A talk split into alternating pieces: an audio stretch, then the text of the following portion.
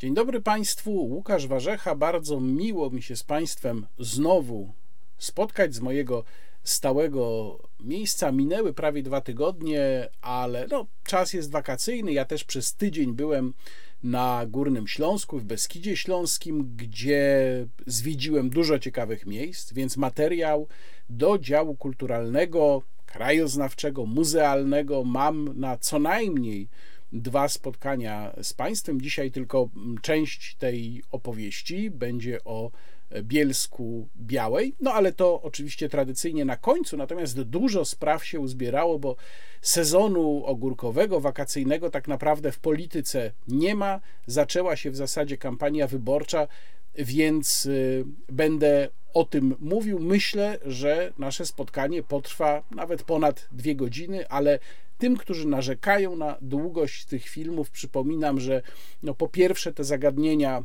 które ja pokazuję, łączą się w filmach ze sobą i po drugie, e, można przecież te filmy oglądać częściami. Od tego właśnie są rozdziały, które specjalnie zamieszczam, żeby ułatwić Państwu nawigację i właśnie takie dawkowanie sobie tych filmów, żeby starczyło do następnego.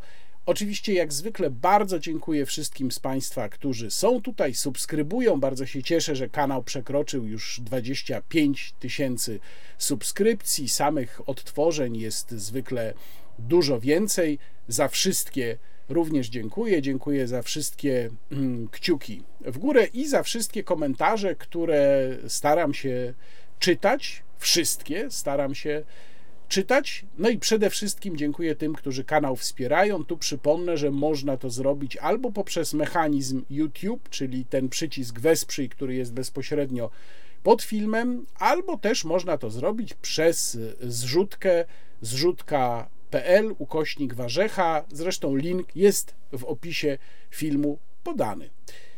No więc zaczynamy. Najpierw chciałem przypomnieć, że jutro, jutro w stosunku do dnia, kiedy nagrywam ten film. Być może Państwo go już będą jutro oglądać, czyli 11 lipca. To jest e, rocznica krwawej niedzieli na Wołyniu w roku 43, czyli apogeum rzezi wołyńskiej, której dokonali ukraińscy nacjonaliści na Polakach. No i oczywiście wiele osób zadaje sobie pytanie, jak te mm, obchody, to upamiętnienie będzie w tym roku wyglądało. Ja znalazłem tylko taką informację, że pan prezydent będzie w Gdańsku, będzie tam miał wystąpienie właśnie z tej okazji, no więc warto się wsłuchać, co takiego pan prezydent powie, szczególnie mm, w kontekście jego innych słów, między innymi tych, które wygłosił 3 maja na placu zamkowym w Warszawie. Co do pana premiera, nie wiem, ponieważ jego kalendarz, zapowiedzi jego aktywności niestety kończą się na dniu dzisiejszym na stronach kancelarii premiera, czyli na mm, niedzieli.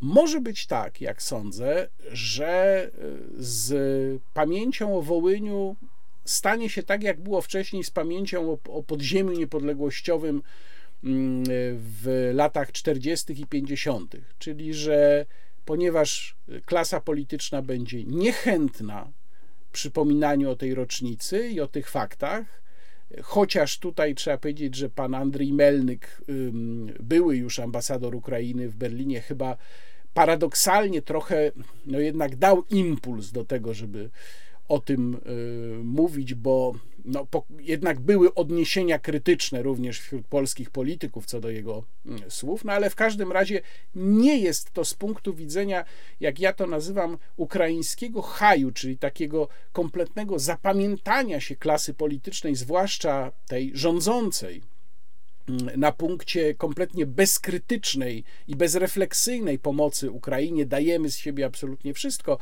No, w tym kontekście trudno jest jednak w sposób uczciwy mówić o rocznicy Wołynia. Żeby było jasne, ja wielokrotnie mówiłem i podtrzymuję to stanowisko, jestem przeciwnikiem mieszania tych spraw historycznych z aktualną polityką, czyli uzależniania naszej mm, działalności, naszej aktywności stricte politycznej w tej chwili, czy gospodarczej na przykład, od tych spraw historycznych. Natomiast nie jestem zwolennikiem tego, żeby te sprawy historyczne kompletnie gdzieś odkładać na bok, e, zakłamywać je, czy udawać, że one nie istnieją, e, ponieważ to prędzej czy później się po prostu zemści. E, nie opowiadałem Państwu chyba tego wydarzenia, chociaż już je opisywałem w jednym ze swoich tekstów w tygodniku do rzeczy bodajże. Natomiast nie opowiadałem Państwu wydarzenia, którego byłem świadkiem, które miało przy mnie miejsce no, parę tygodni temu na pewnym zamkniętym spotkaniu, kiedy e, wypłynęła kwestia właśnie zbliżającego się 11 lipca i tej rocznicy, zabrał głos pewien, no nie mogę mówić, nie mogę podawać nazwiska, bo spotkanie było zamknięte, więc tutaj trzymam się pewnych zasad. Natomiast e, był to, no powiedzmy, ważny pracownik e, głównego medium państwowego, i stwierdził, że to jest sztucznie pompowana rocznica. Robią to pewne osoby w określonym celu. Jak to powiedział, no prawdopodobnie ze względu na miejsce nie powiedział wprost, że chodzi tutaj o pracę na rzecz Putina e, i że takie zainteresowania rocznicami to są mody.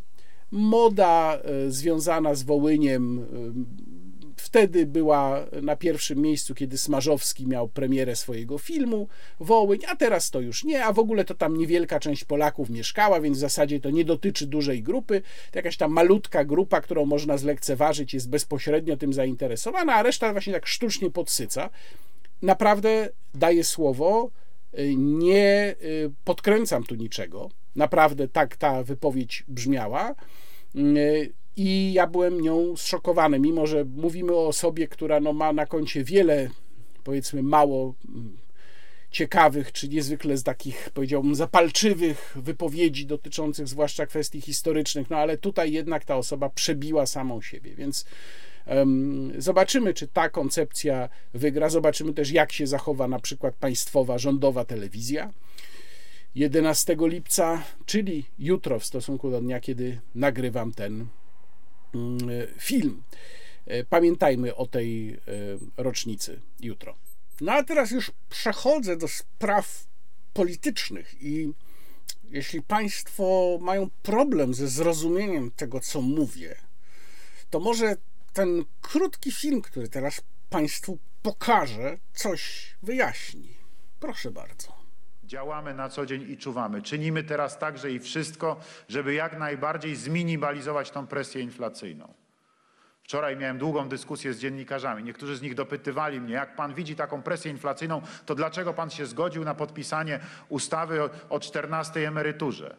No bo jestem, proszę państwa, normalny. No bo jestem, proszę państwa, normalny. No bo jestem, proszę państwa, normalny. Dlatego się na to zgodziłem. Bardzo trudno jest zatrzymać inflację. Słyszę od ekonomistów, że prawdopodobnie liczą na to, że w ciągu najbliższych rzeczywiście tygodni, miesięcy tą spiralę inflacyjną uda się zatrzymać. Proszę, żebyście Państwo byli dobrej myśli. Proszę, żebyście trochę zacisnęli zęby. Proszę, żebyście trochę zacisnęli zęby. Proszę, żebyście trochę zacisnęli zęby i byli optymistami. Nikt z nas się nie spodziewał, że to na nas przyjdzie. Expects the Spanish Inquisition. Ceny rosną, też nie mamy na to żadnego wpływu. Musimy to jakoś przetrzymać. Tak, to jest ta właśnie ta, ta, ta słynna wypowiedź w Lipsku pana prezydenta. No ja próbuję te zęby zaciskać, ale jakoś nie czuję, żeby było lepiej od tego zaciskania zębów. Więc może, no, żeby Państwo mnie jednak lepiej rozumieli, to już sobie pozwolę rozluźnić ten szczękościsk. Natomiast no, pan prezydent oczywiście przedstawia tam z taką charakterystyczną dla siebie zapalczywością pewną, bo pan prezydent ma taką manierę wpadania w pewną emocjonalność, jak mówi czasem. Pan prezydent przedstawia tam taką wizję, że nikt nie miał na nic wpływu, no w szczególności na inflację. No nieprawda, panie prezydencie. Mm, inflacja, chociaż ma pewne przyczyny również niezależne od y, rządu, to ma w dużej mierze przyczyny zależne od rządu. I nie jest prawdą, że nikt się tego nie mógł spodziewać. Owszem, jeżeli się wpakowuje miliardy, co ja mówię miliardy, setki miliardów złotych w rynek, mm, co jest konsekwencją własnych działań rządu, bo przypominam, że tarcze antykowidowe, to właśnie te prawie tam 200 miliardów złotych wpakowane w rynek, no to przecież y, to była konsekwencja tego, jak rząd zarządzał epidemią, to znaczy tego, że zarządził zamknięcie branż. No, gdyby nie zarządził zamknięcia tylu branż, to by nie było potrzeby wydawania tylu pieniędzy. Inna sprawa jeszcze, jak one w ogóle były wydawane. No i oczywiście polityka społeczna to ta sama sprawa. Tutaj zresztą bardzo ciekawy ten y, wywód pana prezydenta, dlaczego podpisał czternastkę, bo jest normalny.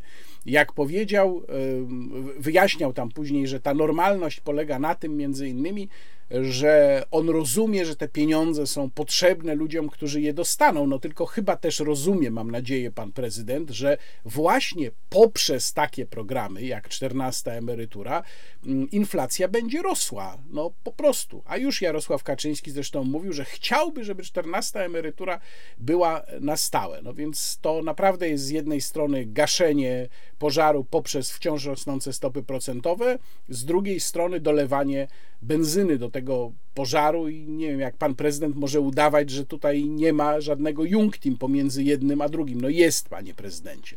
Teraz e, z pewnym opóźnieniem pokażę państwu skrót wystąpienia Donalda Tuska na konwencji Platformy Obywatelskiej w Radomiu. To miało miejsce już e, no, ponad tydzień temu, ale warto się jednak temu e, wystąpieniu przysłuchać i zobaczyć po pierwsze, jak to wszystko jest zorganizowane, zaraz dwa słowa o tym powiem, no i po drugie, zobaczyć, co właściwie Donald Tusk ma do powiedzenia, jaka jest ta jego oferta. E, jeszcze zanim pokażę Państwu skrót, gdzie z mniej więcej 50 minut zrobiłem jedną e, piątą, czyli około 10 mm, e, minut wyszło takiej treści, ale to naprawdę, e, no, przyjmując bardzo luźne zasady, bo ja na początku chciałem zostawić z tego wystąpienia tylko to, co jest jakąś konkretną propozycją, ale wtedy to właściwie prawie nic by nie zostało.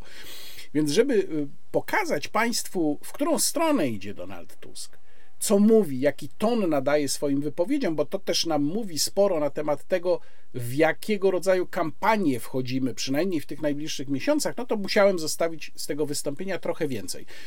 Ale proszę zwrócić uwagę na dwie rzeczy. Jednej tam nie będzie w tym skrócie słychać, ale jeżeli byście Państwo posłuchali całego tego wystąpienia, to byłoby to jasne. Donald Tusk rozpoczyna od bardzo dla siebie charakterystycznego zabiegu, on to wykorzystywał już wielokrotnie, czyli e, są na sali ludzie, których on gdzieś tam spotkał, zaprosił na konwencję. No zakładam, że to są jacyś rzeczywiście ludzie, którzy gdzieś tam się z nim spotkali, pewnie no nie, nie, nie jacyś podstawieni, raczej pewnie nie działacze platformy, chociaż tak na 100% nie wiem. No ale powiedzmy, i on y, przemawia do ludzi poprzez ich historię. To jest dosyć wyraźna różnica z tym, jak wyglądają wystąpienia Jarosława Kaczyńskiego, bo Jarosław Kaczyński odwołuje się zawsze do jakiejś wyimaginowanej, anonimowej grupy Polaków. Natomiast nie odwołuje się do konkretnych ludzi. Donald Tusk nie po raz pierwszy sięga po taki środek, że ma konkretnych ludzi, zapamiętuje ich nazwiska. Proszę na to zwrócić uwagę, gdyby Państwo oglądali mm, całość tego e, materiału wywołuje ich po nazwisku, wywołuje ich po miejscowości, gdzie ich spotkał, o czym była rozmowa, i od tego przechodzi do pewnej diagnozy problemu, tak jak on to widzi. I druga rzecz, na którą też warto zwrócić uwagę, to sam układ, w jakim odbywają się te spotkania platformy, i to też nie jest po raz pierwszy. I również mam absolutne przekonanie, że y, to jest zamierzony kontrast do sposobu, w jaki spotyka się z ludźmi, a może bardziej z działaczami lokalnymi Jarosław Kaczyński. Jarosław Kaczyński zawsze przemawia ze sceny, czyli ex katedra czyli jest publiczność i jest przywódca. Natomiast Donald Tusk już któryś raz występuje w środku ludzi, bo ta hala, w której on mm, tam występuje w Radomiu, no to Państwo widzą, jak to wygląda.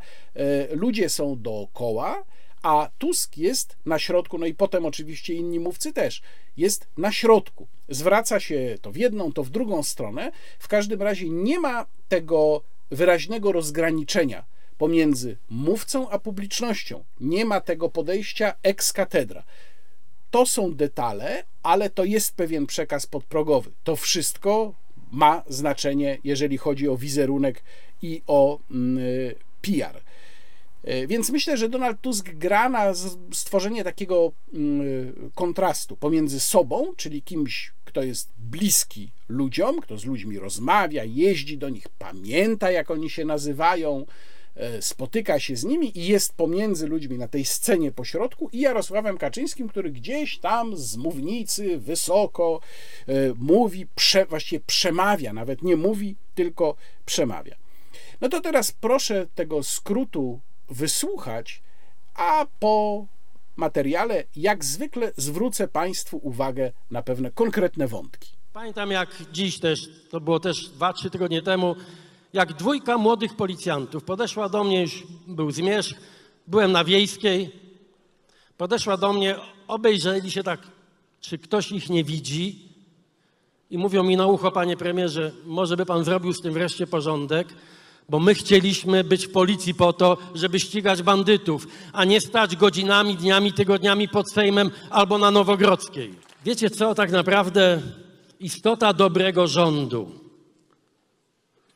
to jest y, ta zdolność zapewnienia ludziom chleba dobrego i taniego i wody zimnej i ciepłej w kranie, a nie, a nie chleba, i tu uwaga, Teraz zacytuję słowa ekspertów z artykułów w Dzienniku Rzeczpospolita z 24 czerwca.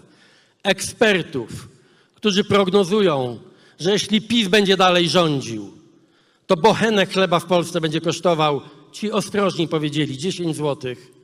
Ci najbardziej zaniepokojeni, że do końca roku może kosztować nawet 30 zł.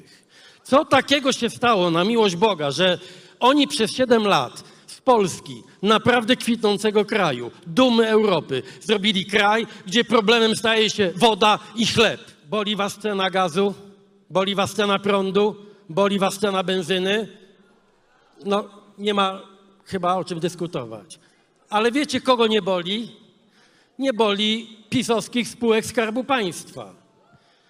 Prognozy ekspertów na rok 2022 mówią, że spółki Skarbu Państwa, które sprzedają Polakom gaz, prąd i benzynę, a więc te energetyczne molochy od Obajtka i jego kolegów, one zarobią, i mówię o zysku netto, ponad 50 miliardów złotych. Ponad 50 miliardów złotych. To są pieniądze, które Polacy, w tym najbiedniejsi, muszą zapłacić za gaz, prąd, benzynę droższe o kilkadziesiąt procent w ciągu tych kilku miesięcy. Nie ma żadnego powodu, poza pazernością, chciwością tych, którzy Polską rządzą, nie ma żadnego powodu, aby spółki Skarbu Państwa, już nie mówię też o bankach w dużej mierze kontrolowanych przez pisowski rząd, bo jakby doliczyć jeszcze banki i wydatki na władzę, to w sumie to jest 102 miliardy złotych niepotrzebnie wygarniętych z kieszeni Polaków, ale nie zdjętych z rynku. Nie obniżają inflacji. Powodują tylko, że ludzie już nie mają powoli z czego żyć.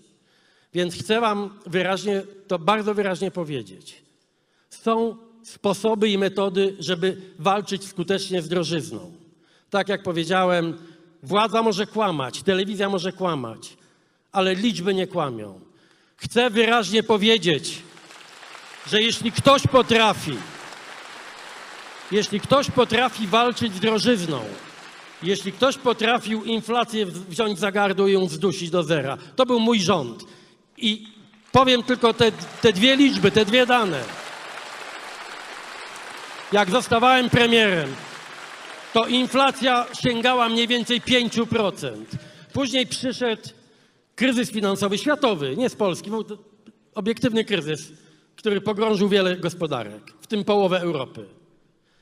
I mimo to, od momentu, kiedy utworzyłem pierwszy rząd, do momentu, kiedy zdałem ten rząd i przekazałem premierostwo tu siedzącej pani premier, inflacja zjechała z 5% poniżej zera. Poniżej zera. I później przyszedł PiS. I jak zaczynali rządzić, to mieli minus 1,4 inflacji. Nie plus, minus 1, tyle poniżej zera. I potrafili w ciągu takich samych 7 lat, kiedy my zjechaliśmy z 5% do poniżej zera, oni potrafili wyjechać z, z, z poziomu poniżej zera do 16% inflacji. Czy ktoś ma jeszcze pytania o kompetencje? Czy ktoś ma jeszcze pytania o to, kto powinien rządzić w Polsce, jeśli Polska nie ma być państwem największej drożyzny w Europie? Te fakty, dlaczego o nich mówię, pokazują jedno. Drożyzną, z drożyzną można walczyć. Są tylko dwa warunki. Naprawdę tylko dwa warunki. Trzeba mieć elementarne kompetencje i elementarną przyzwoitość. I wtedy można skutecznie walczyć z drożyzną. Skończy się PiS, skończy się drożyzna. Skończy się PiS, skończy się drożyzna. Skończy się PiS, skończy się drożyzna. A wy tu jesteście po to dzisiaj, żeby skończył się PiS, bo musi skończyć się drożyzna w Polsce. To jest właściwie najbardziej takie właściwe miejsce Radom, żeby rozmawiać o tym, co znaczy w życiu każdego człowieka, ale też w życiu społecznym, politycznym, arogancka władza, która podwyższa ceny żywności, która nie pozwala ludziom jakby żyć, oddychać. Bo tu w Radomiu, tam gdzie, między innymi tam, gdzie dzisiaj też y, składaliśmy kwiaty, upamiętniając uczestników roku 76, tutaj ludzie wyszli na ulicę, bo mieli dosyć drożyzny, a władza im odpowiedziała przemocą, pogardą, kłamstwem. Ludzie wyszli na ulicę, bo dowiedzieli się, że nie są w stanie przeżyć ich rodziny od pierwszego do pierwszego.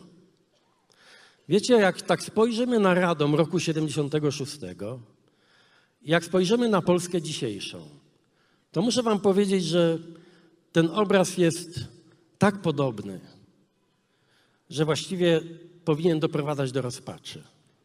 Bo każdego dnia w ich telewizji rządowej można się dowiedzieć, jak jest świetnie.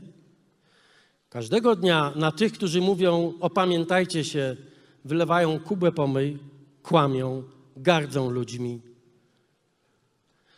Ja chcę wam powiedzieć, że wszystko jest takie podobne jakby. I zastosowanie przemocy, wykorzystanie całego aparatu sprawiedliwości przeciwko ludziom. Właśnie mediów publicznych przeciwko ludziom. I te aroganckie decyzje, że nas nie obchodzi, ile chleb kosztuje, no bo co Gierka obchodziło, ile kosztuje bochenek chleba? A co Kaczyńskiego obchodzi, ile kosztuje bochenek chleba, jak on ostatni raz chleb kupował pewnie, jak chodził do szkoły podstawowej?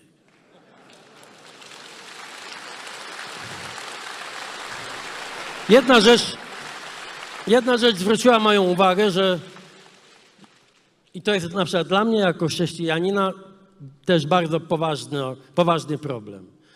Bo taka wyraźna różnica to jest taka, że ja wtedy, a już byłem maturzystą w tym czasie i bardzo przeżywałem te, te, te, te wydarzenia w Radomiu i w Rususie, wtedy wszyscy wiedzieliśmy, że Kościół jest po stronie słabszych bitych, po stronie robotników, a nie po stronie władzy i nie po stronie propagandy. To to jest dzisiaj ta niestety różnica. I my się na ulicy zorganizujemy. Przyjdzie taki moment, że na ulicy też się wszyscy zorganizujemy, jeśli ta władza nie zniknie. Jak ja usłyszałem arcybiskupa Jędraszewskiego, że on się nie zgadza na zasadę zero tolerancji wobec pedofilii, że z tą pedofilią to nie jest takie czarno-białe. Słuchajcie, ja tutaj też stoję przed wami jako dziadek, mam dwie wnuczki, mam córkę. Chcę wam powiedzieć, i pamiętacie, ja, ja w tej sprawie, no, Ewa będzie dobrze pamiętała, miałem obsesję, jeśli chodzi o to, jak ścigać pedofilię i inne zbrodnie i przestępstwa wobec dzieci. Chcę wam też powiedzieć, bo jak często się mówi o programie, no my wiemy, że programem jest dzisiaj przede wszystkim skuteczna walka z drożyzną i naprawa państwa. Ale naszym programem będzie też zerwanie z tą hipokryzją, z tym, tym zakłamaniem, na przykład z tą komisją, która bada sprawę pedofilii, że jak tylko przejmiemy władzę, jak tylko wygramy wybory, to My nie będziemy długo zastanawiać się nad jakimiś debatami, negocjacjami. Nie będzie tak, że czy to jest polityk, marszałek Sejmu, biskup, yy, minister, wysoki urzędnik. Nie będzie tak, że w sprawach krzywdy dzieci, pedofilii, przemocy wobec dzieci, że będą jakieś święte, nietykalne krowy. Oni już nie będą świętymi, nietykalnymi krowami. Święte i nietykalne są tylko dzieci w Polsce. I dlatego jedną z pierwszych decyzji będzie powołanie zespołu prokuratorów w sprawie pedofilii, a nie komisji parlamentarnej, która udaje, że kogoś ściga. Mówią niektórzy, no tak, no ale jak wy sobie poradzicie, nawet jeśli wygracie wybory, przecież Glapiński dalej będzie prezesem NBP. Adam Glapiński jest nie tylko niekompetentny, Adam Glapiński jest nie tylko nieprzyzwoity w tym, co robi. Adam Glapiński jest też nielegalny. Nie będzie ani jednego dnia dłużej prezesem NBP. I nie trzeba będzie, nie trzeba będzie ustawy. Wiecie, nikt tego się pamięta. Wiecie, że prawnicy zamówieni przez prezydenta Dudę napisali mu ekspertyzy, z których wynikało, że jego wybór na tę kadencję jest nielegalny. Wystarczyłaby dużo mniejsza wątpliwość, żeby gościa wyprowadzić z NBP-u. I ja to zrobię, ja to wam gwarantuję. Jeśli macie dzieci, wnuki, wiecie co? Tak się zwracam do ojców i dziadków. Jeśli macie, tak jak ja, córkę, wnuczkę, to nie możecie na miłość Boga głosować na PiS. Oni naprawdę zgotowali piekło kobietom i oni zgotują piekło waszym córkom i waszym wnuczkom. Czy panowie Kaczyński, Rydzyk, Jędraszewski, co oni wiedzą na miłość Boga o macierzyństwie, ojcostwie, rodzinie, seksie, łóżku, co jest? Seksie, łóżku, co jest? Seksie, łóżku, co jest? I mówię też o tym na, z pełnym przekonaniem jako chrześcijanin. Ludzie, jak, jeśli ktoś wierzy w Boga i czuje się chrześcijaninem, to on może głosować na partię, która ma Mejzę Kurskiego. No nie, w ogóle o, o czym my rozmawiamy? Znaczy, czy można głosować na kłamstwo, złodziejstwo, pogardę, nienawiść? Wierzysz w Boga, nie głosujesz na PiS. Wierzysz w Boga, nie głosujesz na PiS. Wierzysz w Boga, nie głosujesz na PiS.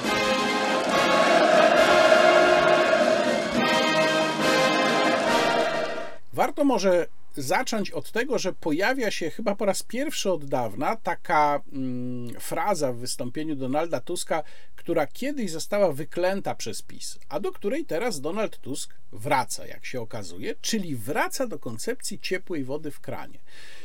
To może być przemyślane. Kiedyś było takie pytanie, które krążyło wśród publicystów, analityków, ono było bardzo celne moim zdaniem w latach 2005-2007, kiedy PiS utrzymywał swój elektorat, e, bo przypominam młodszym widzom, że PiS wtedy rządził przez mniej więcej 2,5 roku.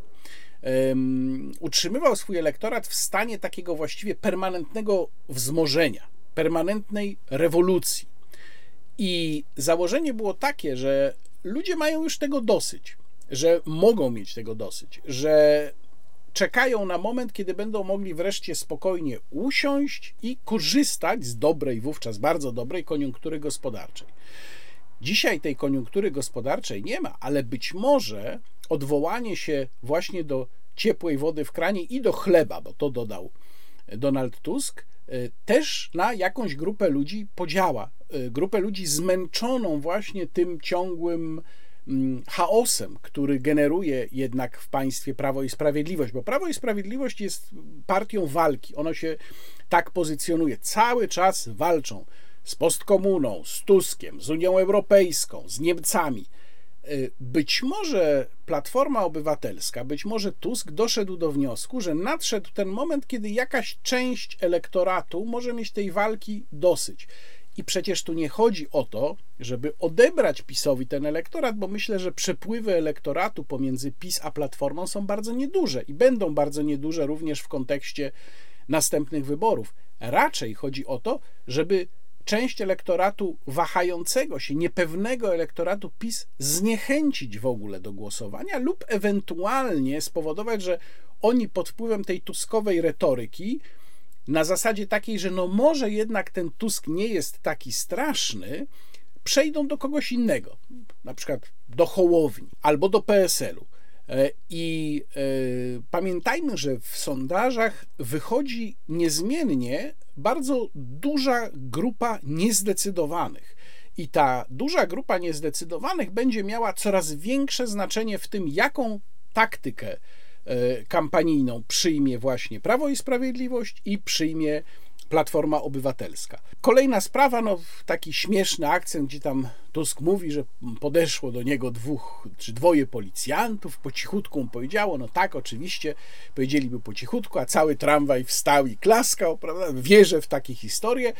E, ale abstrahując już od tego, no to bez oczywiście głębokiej reformy, to jest jeden z moich koników, bez głębokiej reformy instytucjonalnej policji nic z tego nie będzie. Przecież ja doskonale pamiętam, jak policja zachowywała się e, przede wszystkim 11 listopada, ale nie tylko 11 listopada zarządów Platformy. Pamiętam akcję Widelec, e, pamiętam po prostu prowokacje policyjne 11 listopada, bo tak to trzeba nazwać.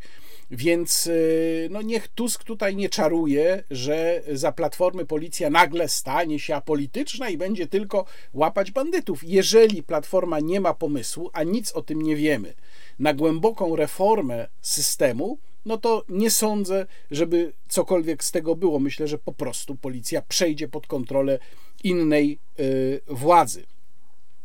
Bardzo ważnym wątkiem w tym wystąpieniu, y, któremu mm, Tusk poświęcił mnóstwo miejsca, jest rzecz jasna inflacja, którą Tusk dla uproszczenia nazywa drożyzną. No i tu muszę powiedzieć, że sposoby walki z inflacją, jakie proponuje Donald Tusk, naprawdę robią na mnie duże wrażenie. No bo co my tam słyszymy? No po pierwsze słyszymy taką opowieść, jakby inflacja była takim parametrem, który ustala po prostu rząd.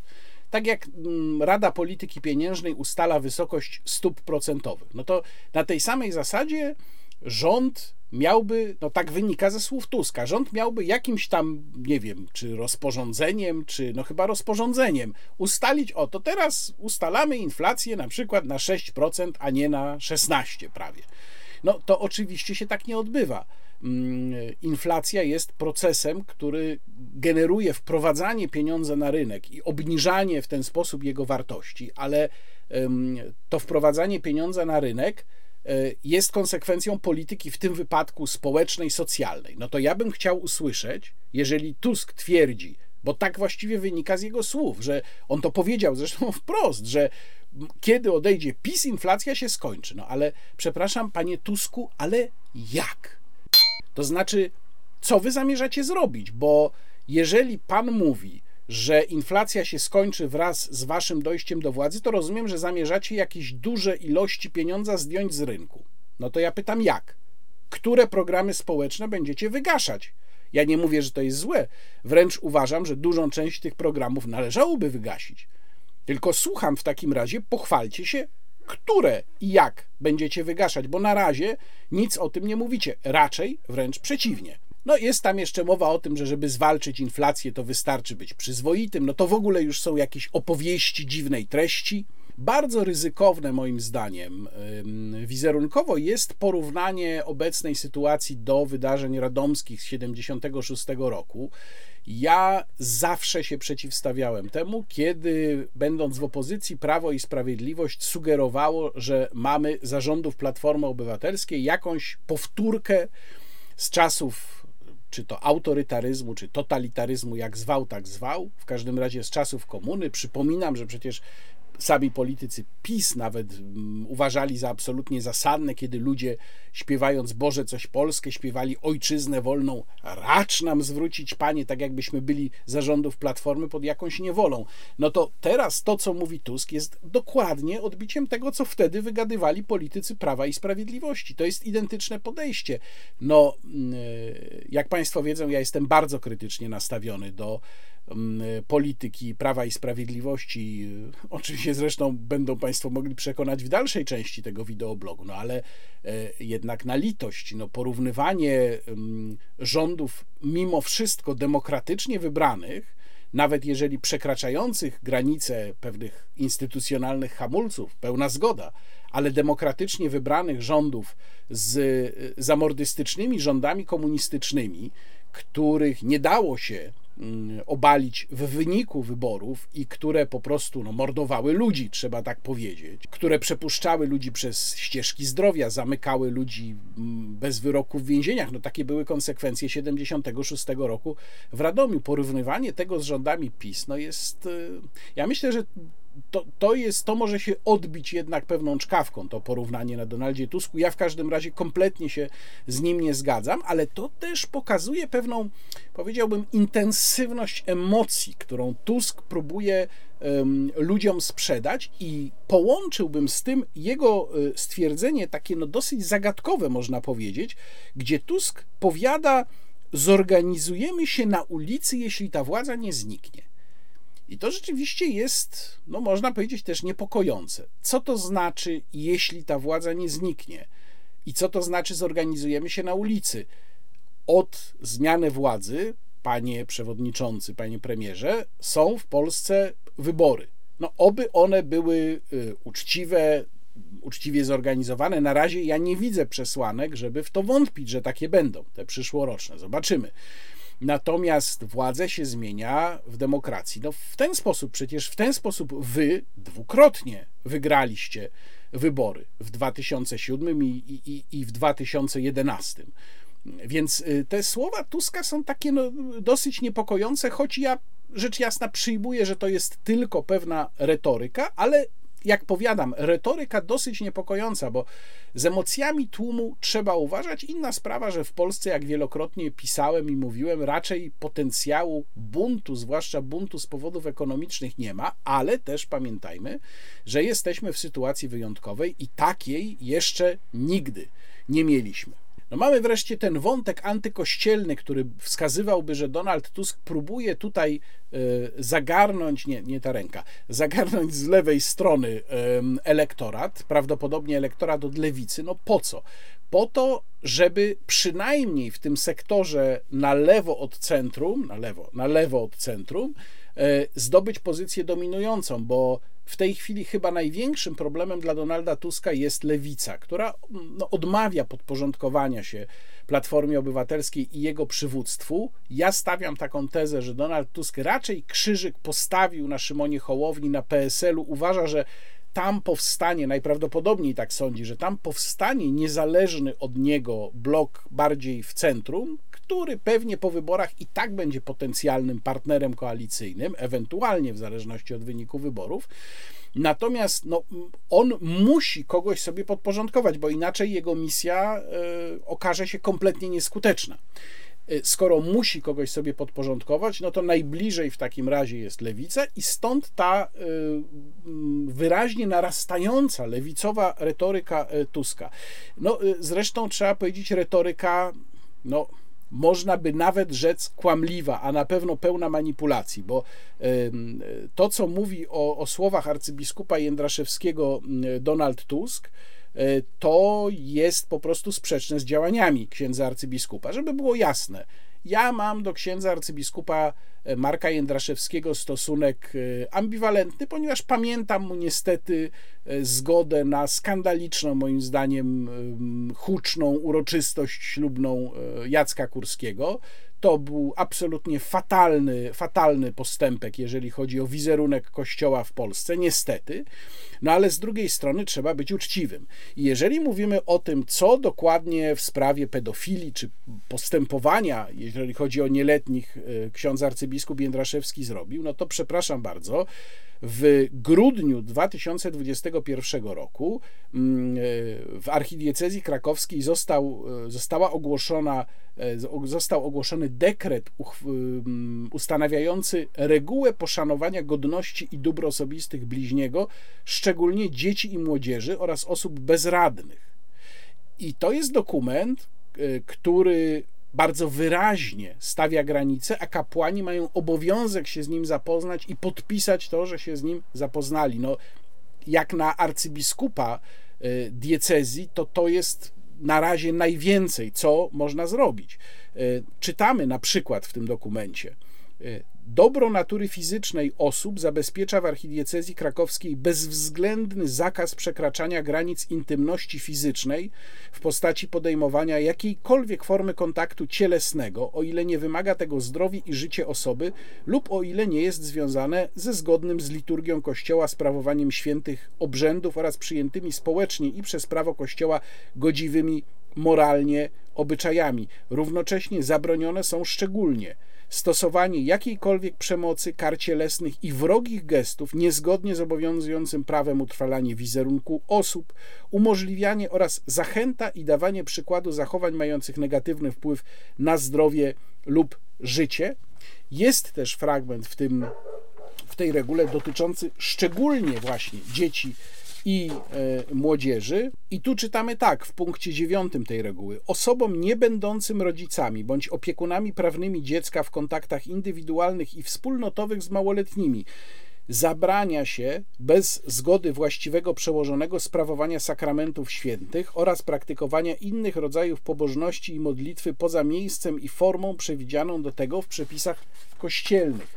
Zabrania się bez uzasadnionej potrzeby duszpasterskiej zwielokrotniania i przedłużania spotkań z małoletnimi oraz organizowania ich poza przyjętym wcześniej harmonogramem zawierającym informacje o czasie i miejscu spotkania. No i tak dalej, i tak dalej. Nie będę tutaj cytował, to jest naprawdę mm, obszerny dokument, no ale jego intencją, wbrew temu, co mówi tutaj Donald Tusk, ewidentnie jest zabezpieczenie tak bardzo, jak się tylko da za pomocą wewnętrznych przepisów kościelnych, zabezpieczenie e, osób e, nieporadnych czy też małoletnich przed właśnie tymi fatalnymi, tragicznymi, i absolutnie nagannymi sytuacjami, do jakich mogło dochodzić. No tutaj jest twarda podstawa, która również może być podstawą do zdyscyplinowania wewnątrzkościelnego takiego kapłana, który by te zasady łamał. No ale e, nie trzeba daleko szukać w wystąpieniu Donalda Tuska, żeby zobaczyć, jak populistycznie on ten wątek wykorzystuje, bo przecież on mówi coś takiego, że e, on skończy z tą komisją parlamentarną, tylko powoła zespół prokuratorów. No panie e, przewodniczący Tusku, przecież to są dwie oddzielne sprawy. Komisja nie zastępuje prokuratury. Prokuratura działa normalnie we własnych, w zakresie własnych kompetencji, tam, gdzie wchodzi prawo karne, tam wchodzi prokurator. Natomiast komisja ma zupełnie inne zadania. Znaczy, twierdzenie, że komisja jest zamiast prokuratury, a właściwie wprost to powiedział Donald Tusk, no jest zwykłym kłamstwem i wciskaniem ludziom kitu. No ale to to w ogóle jest nic w porównaniu z tym najważniejszym chyba zaleceniem czy stwierdzeniem, które Donald Tusk tam wygłasza, czyli wierzysz w Boga, nie głosuj na PiS. No, to jest, muszę powiedzieć, daleko idące rzeczywiście postawienie sprawy. No i wreszcie chyba taka bardzo charakterystyczna rzecz. W tym wystąpieniu Donald Tusk y, nie mówił o tym, co dokładnie, poza wyrzuceniem Glapińskiego, bo to jest też ten, ten y, wątek, który tam się pojawia, czyli że Glapiński jest nielegalny, tak naprawdę mówimy tutaj o jednej z kilku opinii prawnych. No ale, że tam wejdzie Tusk do NBP-u, złapie Glapińskiego za wszasz i go tam wyrzuci. Natomiast y, jeżeli rzeczywiście traktować takie zapowiedzi poważnie, a przecież one dotyczą wielu innych elementów, sfer życia publicznego w Polsce, bo nie tylko NBP, to też dotyczą na przykład mm, sędziów, przede wszystkim nawet wymiaru sprawiedliwości, Trybunału Konstytucyjnego, no to pytanie brzmi, jak Donald Tusk ma zamiar to zrobić, nie łamiąc prawa, B, zapewniając ciągłość funkcjonowania państwa. I C, no odwołuje się tu do jego własnych deklaracji, nie powodując jeszcze głębszych podziałów w społeczeństwie, bo naprawić polskie państwo po rządach PiSu z pewnością trzeba. No ale jeżeli sposobem na to ma być po prostu wejście z buta, złapanie tam pani Przyłębskiej czy pana Glapińskiego za, za, za koszulę i wyrzucenie ich na dwór, no to to nie jest żaden sposób i to nie jest żadne rozwiązanie. I Donald Tusk tutaj o tym niewiele mówi, ale on w ogóle niewiele o tym mówi. Jeżeli Platforma Obywatelska naprawdę proponuje coś takiego i uważa, że ta sanacja państwa ma polegać na tym, że się powyrzuca różne osoby z różnych miejsc, tam sędziom się odwoła nominacje, ja bym chciał zobaczyć taki program, jak oni sobie to wyobrażają.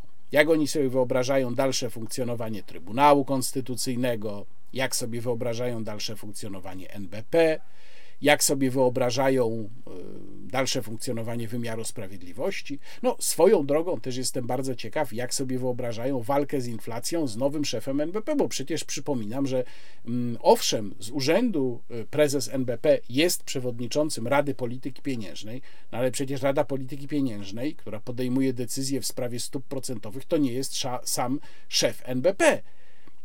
I od tego, że się zmieni szefa NBP, inflacja też nie zniknie. No, tutaj Rada Polityki Pieniężnej ma do dyspozycji jeden środek, czyli e, kwestie stóp procentowych. No to co ten nowy szef NBP, lepszy niż Glapiński, by robił? Podnosiłby te stopy procentowe, czy by nie podnosił, panie Tusk? Jak się przysłuchać temu, co ma do zaproponowania Platforma Obywatelska, to w zasadzie nadal nie ma nic no ma takie populistyczne jakieś wycieczki e, na lewą stronę właśnie, antykościelne, cały czas przekonuje nas, że od samego zlikwidowania PiSu, czy odsunięcia PiSu od władzy sytuacja się polepszy, to są bajki dla naiwnych.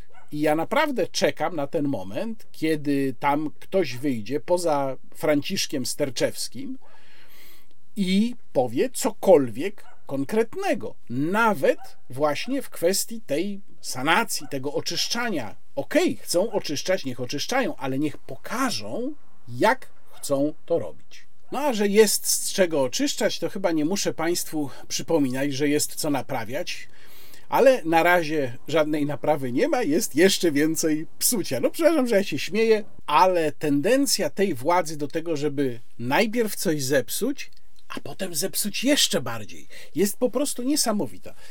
Małpy z brzytwą. Temat, którym się zajmowałem tutaj już kilkakrotnie, czyli ustawa sankcyjna, czyli panowie Kamiński i Wąsik, którzy tam, prawda, ponad programowo będą blokować strasznych sojuszników Putina. Mówię ponadprogramowo, bo przecież trzeba pamiętać, że ta ustawa jest swego rodzaju ewenementem przyjęto listę sankcyjną na poziomie unijnym, ale Polska musiała sobie jeszcze własną listę sankcyjną zrobić. Bo przecież my walczymy z Putinem zawsze dwa razy bardziej niż wszyscy inni.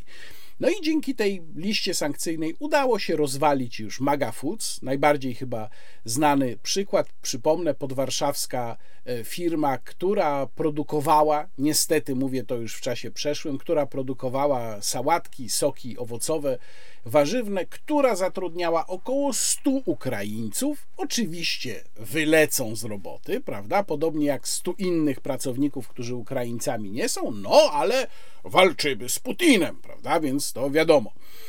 E, no ale chyba zaczęło docierać do y, załogi tam w MSWiA, że coś pani nie gra.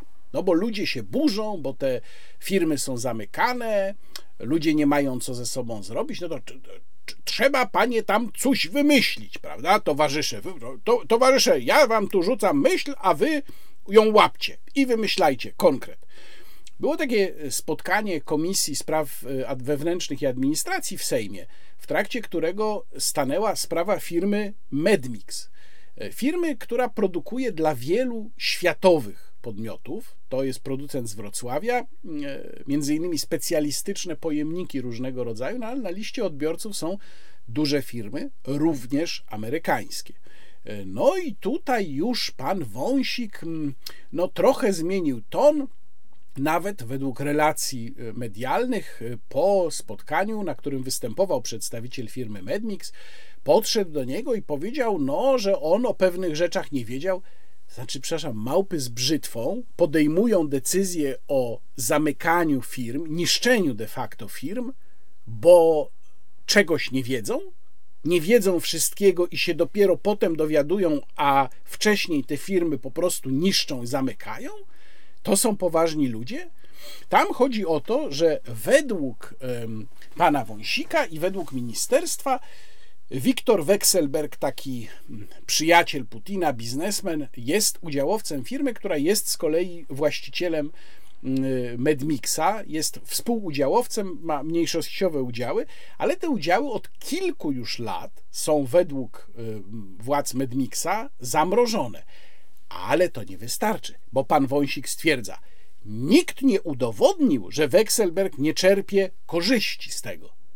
To znaczy, przepraszam, to teraz mamy odwrócenie y, zasady, która obowiązuje w prawie każdego rodzaju od czasów rzymskich, że obwiniony ma udowodnić, że jest niewinny, panie Wąsik, to wy już poszliście tak głęboko w rejony komuny, że teraz chcecie, żeby obwiniony udowadniał, że jest niewinny, a nie, że wy musicie udowodnić, że coś się dzieje?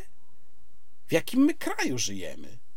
No to teraz spójrzmy na to. Cóż takiego posłowie uchwalili? Ustawa trafiła, nowelizująca tę ustawę sankcyjną, trafiła do Senatu, przegłosowana w trzecim czytaniu ogromną większością głosów, a dokładnie 432 przeciwko 5 przy siedmiu wstrzymujących się. No to chyba warto też powiedzieć, kto tu był przeciw, kto się wstrzymał. Otóż e, wszyscy wstrzymujący się to są posłowie Konfederacji e, i spośród tych pięciu przeciw to była Barbara Nowacka. Nie wiem, czy to celowo, czy, czy to był jakiś błąd w głosowaniu, natomiast czterech pozostałych to też byli członkowie Konfederacji.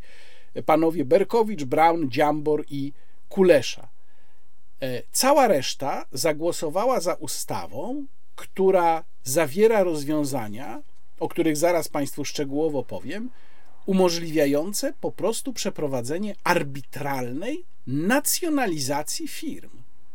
A widzimy po tym, co się dzieje z tą ustawą i gdzie strzelają panowie Wąsik z Kamińskim, że mówimy o zupełnie arbitralnym podejściu. Oni strzelają na oślep do firm, które tak naprawdę w żaden sposób nie wspierają Rosji. Mają gdzieś tam w dziesiątym rzędzie jakiegoś rosyjskiego współudziałowca, który jeszcze ma zamrożone udziały, ale nieważne. Oni tu się wykazują, bo przypominam, walczymy z Putinem. No więc, prawda, trzeba. Co w tej nowelizacji się pojawiło? Otóż teraz jest pójście o krok dalej w stosunku do tego, co było, bo czytamy, że e, ma zostać dodany taki przepis do istniejącej ustawy, że w przypadku zastosowania środka, no czyli właśnie tego obłożenia sankcjami, może zostać ustanowiony zarząd przymusowy, zwany popularnie zarządem komisarycznym, w celu zbycia środków finansowych, funduszy lub zasobów gospodarczych, no czyli po prostu sprzedaży firmy, gdy jest to niezbędne dla zapewnienia funkcjonowania podmiotu gospodarczego e, w celu utrzymania miejsc pracy w tym przedsiębiorstwie lub utrzymania w zakresie działalności tego przedsiębiorstwa świadczenia usług użyteczności publicznej lub wykonywania innych zadań o charakterze publicznym lub ochrony interesów ekonomicznych Rzeczypospolitej Polskiej i ustanowienie zarządu następuje w drodze decyzji ministra właściwego do spraw gospodarki. No przecież te warunki, czyli na przykład utrzymanie miejsc pracy, to w zasadzie odnoszą się do każdej firmy. No bo jak się rozwala jakąkolwiek firmę, no to ludzie stracą pracę. Czyli to oznacza, że w zasadzie panowie, no akurat nie Wąsik z Kamińskim, bo minister gospodarki, ale y, generalnie ten rząd może sobie ustanowić zarząd komisaryczny praktycznie w każdej firmie, na którą nałoży sankcje. Po prostu. No i co dalej taki zarząd komisaryczny robi? Otóż ten zarząd może być ustawiony, ustanowiony na okres nie dłuższy niż 6 miesięcy, ale może być jednokrotnie przedłużony. Maksymalnie może to trwać do roku. E, zadania zarządcy może wykonywać osoba fizyczna, która łącznie spełnia następujące warunki. Tu są wymienione warunki, m.in. posiada wykształcenie wyższe i doświadczenie w zakresie zarządzania działalnością przedsiębiorstw, no, czyli krótko mówiąc, można sobie dowolnego kolegę powołać, który ma mm, takie kwalifikacje. Oczywiście zarządca jest wynagradzany na podstawie umowy zawieranej pomiędzy ministrem właściwym do spraw gospodarki, a zarządcą. No przecież to jasne, zarządca nie może pracować za friko. No i co się dalej dzieje z tym? Zarządca zapewnia ciągłość działalności przedsiębiorstwa podmiotu gospodarczego, zarządza, przejmuje wszystkie kompetencje zarządu i teraz tak. W okresie, na który został ustanowiony zarząd, może nastąpić zbycie środków finansowych, funduszy lub zasobów gospodarczych objętych e, zarządem na podstawie udzielonego pełnomocnictwa. Krótko mówiąc, e, zarządca ten komisaryczny może sprzedać firmę. W razie, jeżeli to się nie uda, to e, może sąd okręgowy dla miasta Warszawy wydać takie postanowienie o zbyciu tych środków i określić sposób tego zbycia, ale teraz najważniejsze są takie punkty. Otóż przedsiębiorstwo objęte zarządem powinno być sprzedane jako całość, chyba że nie jest to możliwe. No, pytanie, co to znaczy, nie jest to możliwe, ale też jest pytanie, a kto kupi taką firmę? No, na przykład takie Maga Foods. Kto będzie chętny, żeby kupić w całości, prawda? Bo może być taka oferta. Jeżeli sprzedaż przedsiębiorstwa objętego zarządem jako całości nie jest możliwa ze względów ekonomicznych lub innych przyczyn, nie wiemy jakich, jakichś, można sprzedać zorganizowaną część przedsiębiorstwa, czyli krótko mówiąc, rozwala się firmę i sprzedaje się po kawałku. No i teraz fajny punkt, który jest tutaj picem na wodę. Mianowicie, Spółka z udziałem ponad połowy pracowników podmiotu, wobec którego zarząd został ustanowiony, ma pierwszeństwo w nabyciu przedsiębiorstwa tego podmiotu albo zorganizowanej części tego przedsiębiorstwa nadającej się do prowadzenia działalności gospodarczej. Czyli wygląda to tak, że ci pracownicy, którzy są mm, pod presją ekonomiczną, są pozbawieni dochodów, no bo firma nie działa, bo została obłożona sankcjami, oni mają założyć spółkę i ta spółka ma na przykład wyłożyć, nie wiem, powiedzmy 50 milionów na zakup tego przedsiębiorstwa. A tam 50, 20, 10 milionów. Ten punkt to jest klasyczny listek figowy. Chodzi o to, żeby pokazać, że no tu wychodzimy naprzeciwko, żeby prawda, pracownicy mogli wykupić firmę. Proszę mi pokazać firmę, taką przeciętną firmę, gdzie pracownicy, ponad połowa pracowników, zbierze, założy spółkę i zbierze pieniądze po to, żeby wykupić tę firmę. No to naprawdę, jeżeli będzie jeden taki przypadek w konsekwencji przyjęcia tej ustawy, to stawiam duże piwo. Co dalej? Bo dalej jest jeszcze gorzej. I teraz uwaga. Mamy wprowadzenie artykułu 6b do ustawy sankcyjnej. W przypadku zastosowania środka, o którym mowa w artykule pierwszym, punkt pierwszy albo drugi, czyli właśnie wciągnięcie na listę sankcyjną, może zostać ustanowiony zarząd w celu przejęcia na rzecz skarbu państwa własności środków finansowych, funduszy lub zasobów gospodarczych jeżeli jest to niezbędne dla ochrony ważnego interesu publicznego, ochrony interesu ekonomicznego państwa lub ze względu na zapewnienie bezpieczeństwa państwa. Znów mamy kryteria, które są kompletnie nieostre i w zasadzie można pod nie podciągnąć każdą niemal sytuację i to jest furtka po prostu do nacjonalizacji, do wolnej firmy, tak naprawdę. Wystarczy znaleźć, tak jak to robią Wąsik z Kamińskim, jakieś powiązanie gdzieś daleko w dziesiątym stopniu z jakimś inwestorem rosyjskim i cyk, proszę Państwa. I wchodzi zarząd komisaryczny, proszę bardzo, przejmujemy firmę, bo to jest niezbędne z punktu widzenia bezpieczeństwa państwa. No to jest po prostu komuna. To jest komuna. No i dalej przejęcie własności następuje w drodze decyzji ministra właściwego do spraw gospodarki.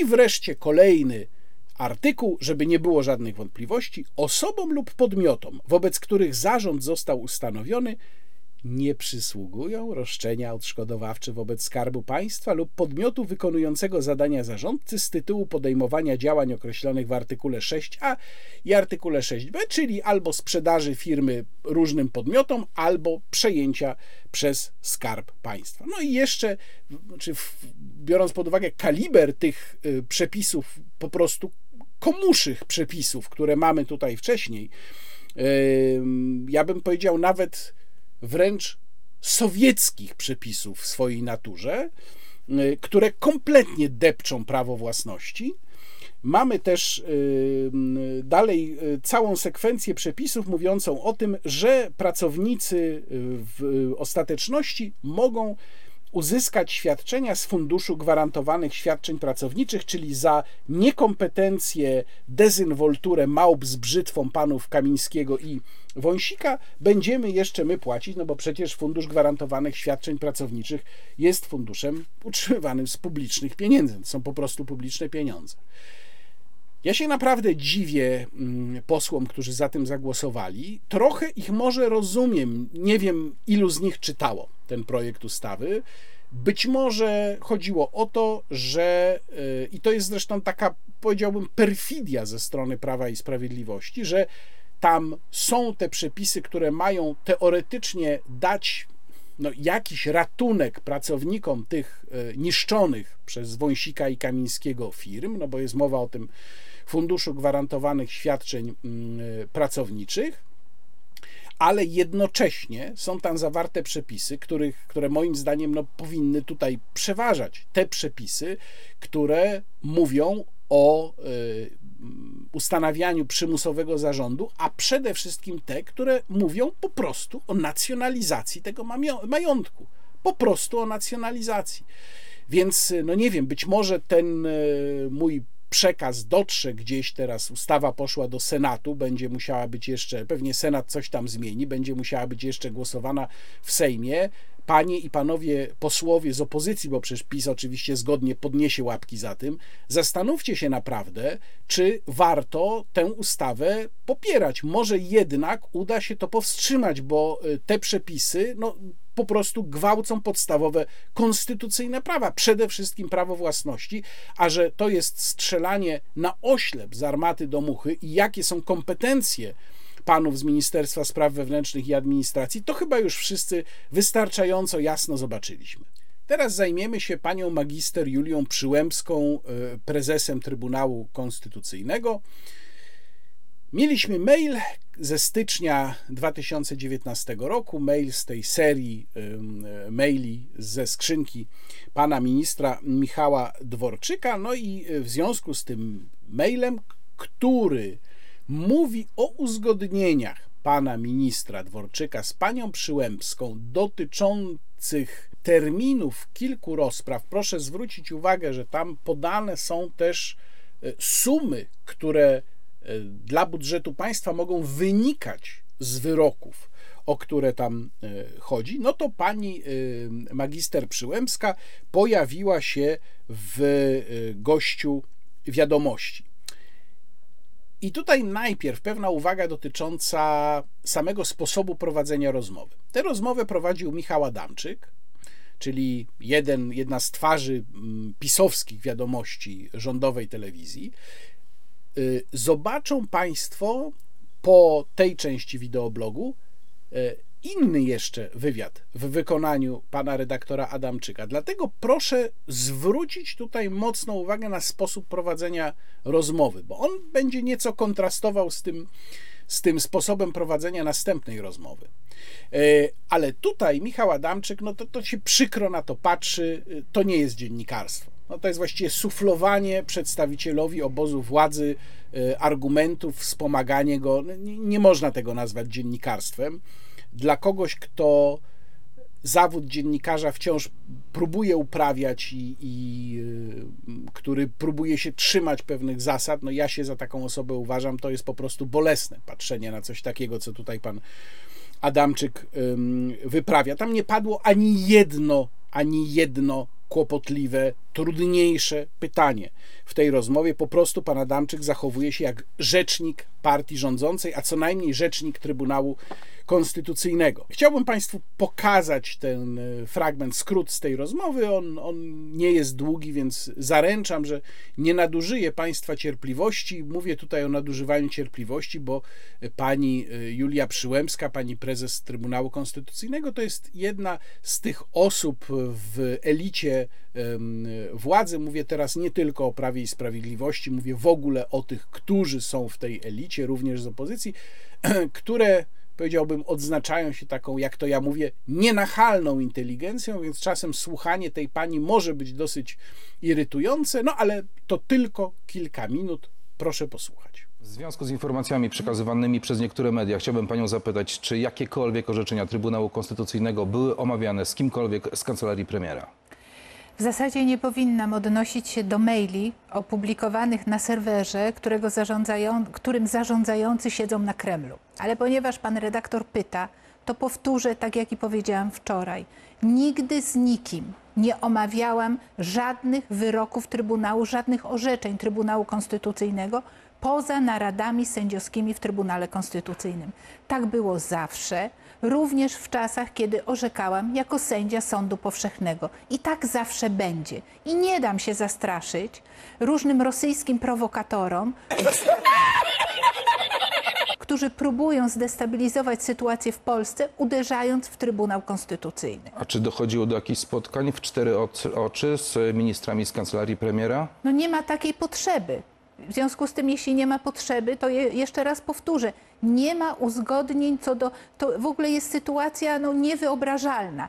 Nie zlecałam, mogę powiedzieć tak, nie uzgadniam z nikim i nie uzgadniałam orzeczeń. Atakowanie mnie i to jeszcze nawiązując, tak jak powiedziałam, do, do medium, które tak naprawdę działa na zlecenie Kremla. Nikt absolutnie nie potwierdził autentyczności tego maila z rosyjskich e, serwerów. I teraz cytat. Za włamaniami na konta polskich polityków i manipulacje rzekomymi mailami stoją hakerzy z Białorusi. Tak informowała o tym już w 2021 roku amerykańska firma zajmująca się cyberbezpieczeństwem, czyli firma e, Mandiant. A jednak mimo to stało się to polityczną pożywką do ataku na Trybunał. Zgadza się I, i to też ta pewna koincydencja czasowa, bo, bo mamy sytuację taką, że y, szef jednej z partii opozycyjnych mówi o tym, że trzeba będzie odspawać prezesa Trybunału Konstytucyjnego od jej, cytuję, stołka. Nie, y, szanowny panie przewodniczący, moja kadencja konstytucyjna trwa 9 lat. I ja nie zamierzam naruszać prawa i nie zamierzam uczestniczyć w żadnym jakimś wybieraniu sędziów na zapas i tak dalej, co niestety poprzednim y, politykom zdarzało się. W związku z powyższym ja y, uważam, że odpowiadanie czy uczestniczenie w spektaklu wyreżyserowanym przez Putina, przez białoruskie służby specjalne dyskredytuje i te osoby, które w nim uczestniczą. Dlatego apeluję do wszystkich, nie dajmy się, proszę Państwa, wciągać w gry, w które wciągają nas rosyjskie służby specjalne. Putin dziś siedzi sobie w gabinecie i cieszy się z tego, że tak zmanipulował polską opinię publiczną, polskich polityków, że dziś następuje chaos i prezes Polskiego Trybunału Konstytucyjnego musi tłumaczyć się z rzeczy, które nie miały miejsca i musi odpowiadać na rzeczy, które w normalnym świecie, w normalnym porządku nie powinien odpowiadać. Ja cały czas mówię o tej koincydencji, bo też proszę zwrócić uwagę, ukazują się artykuły rzeczywiście w mediach, mediach związanych z niemieckim kapitałem.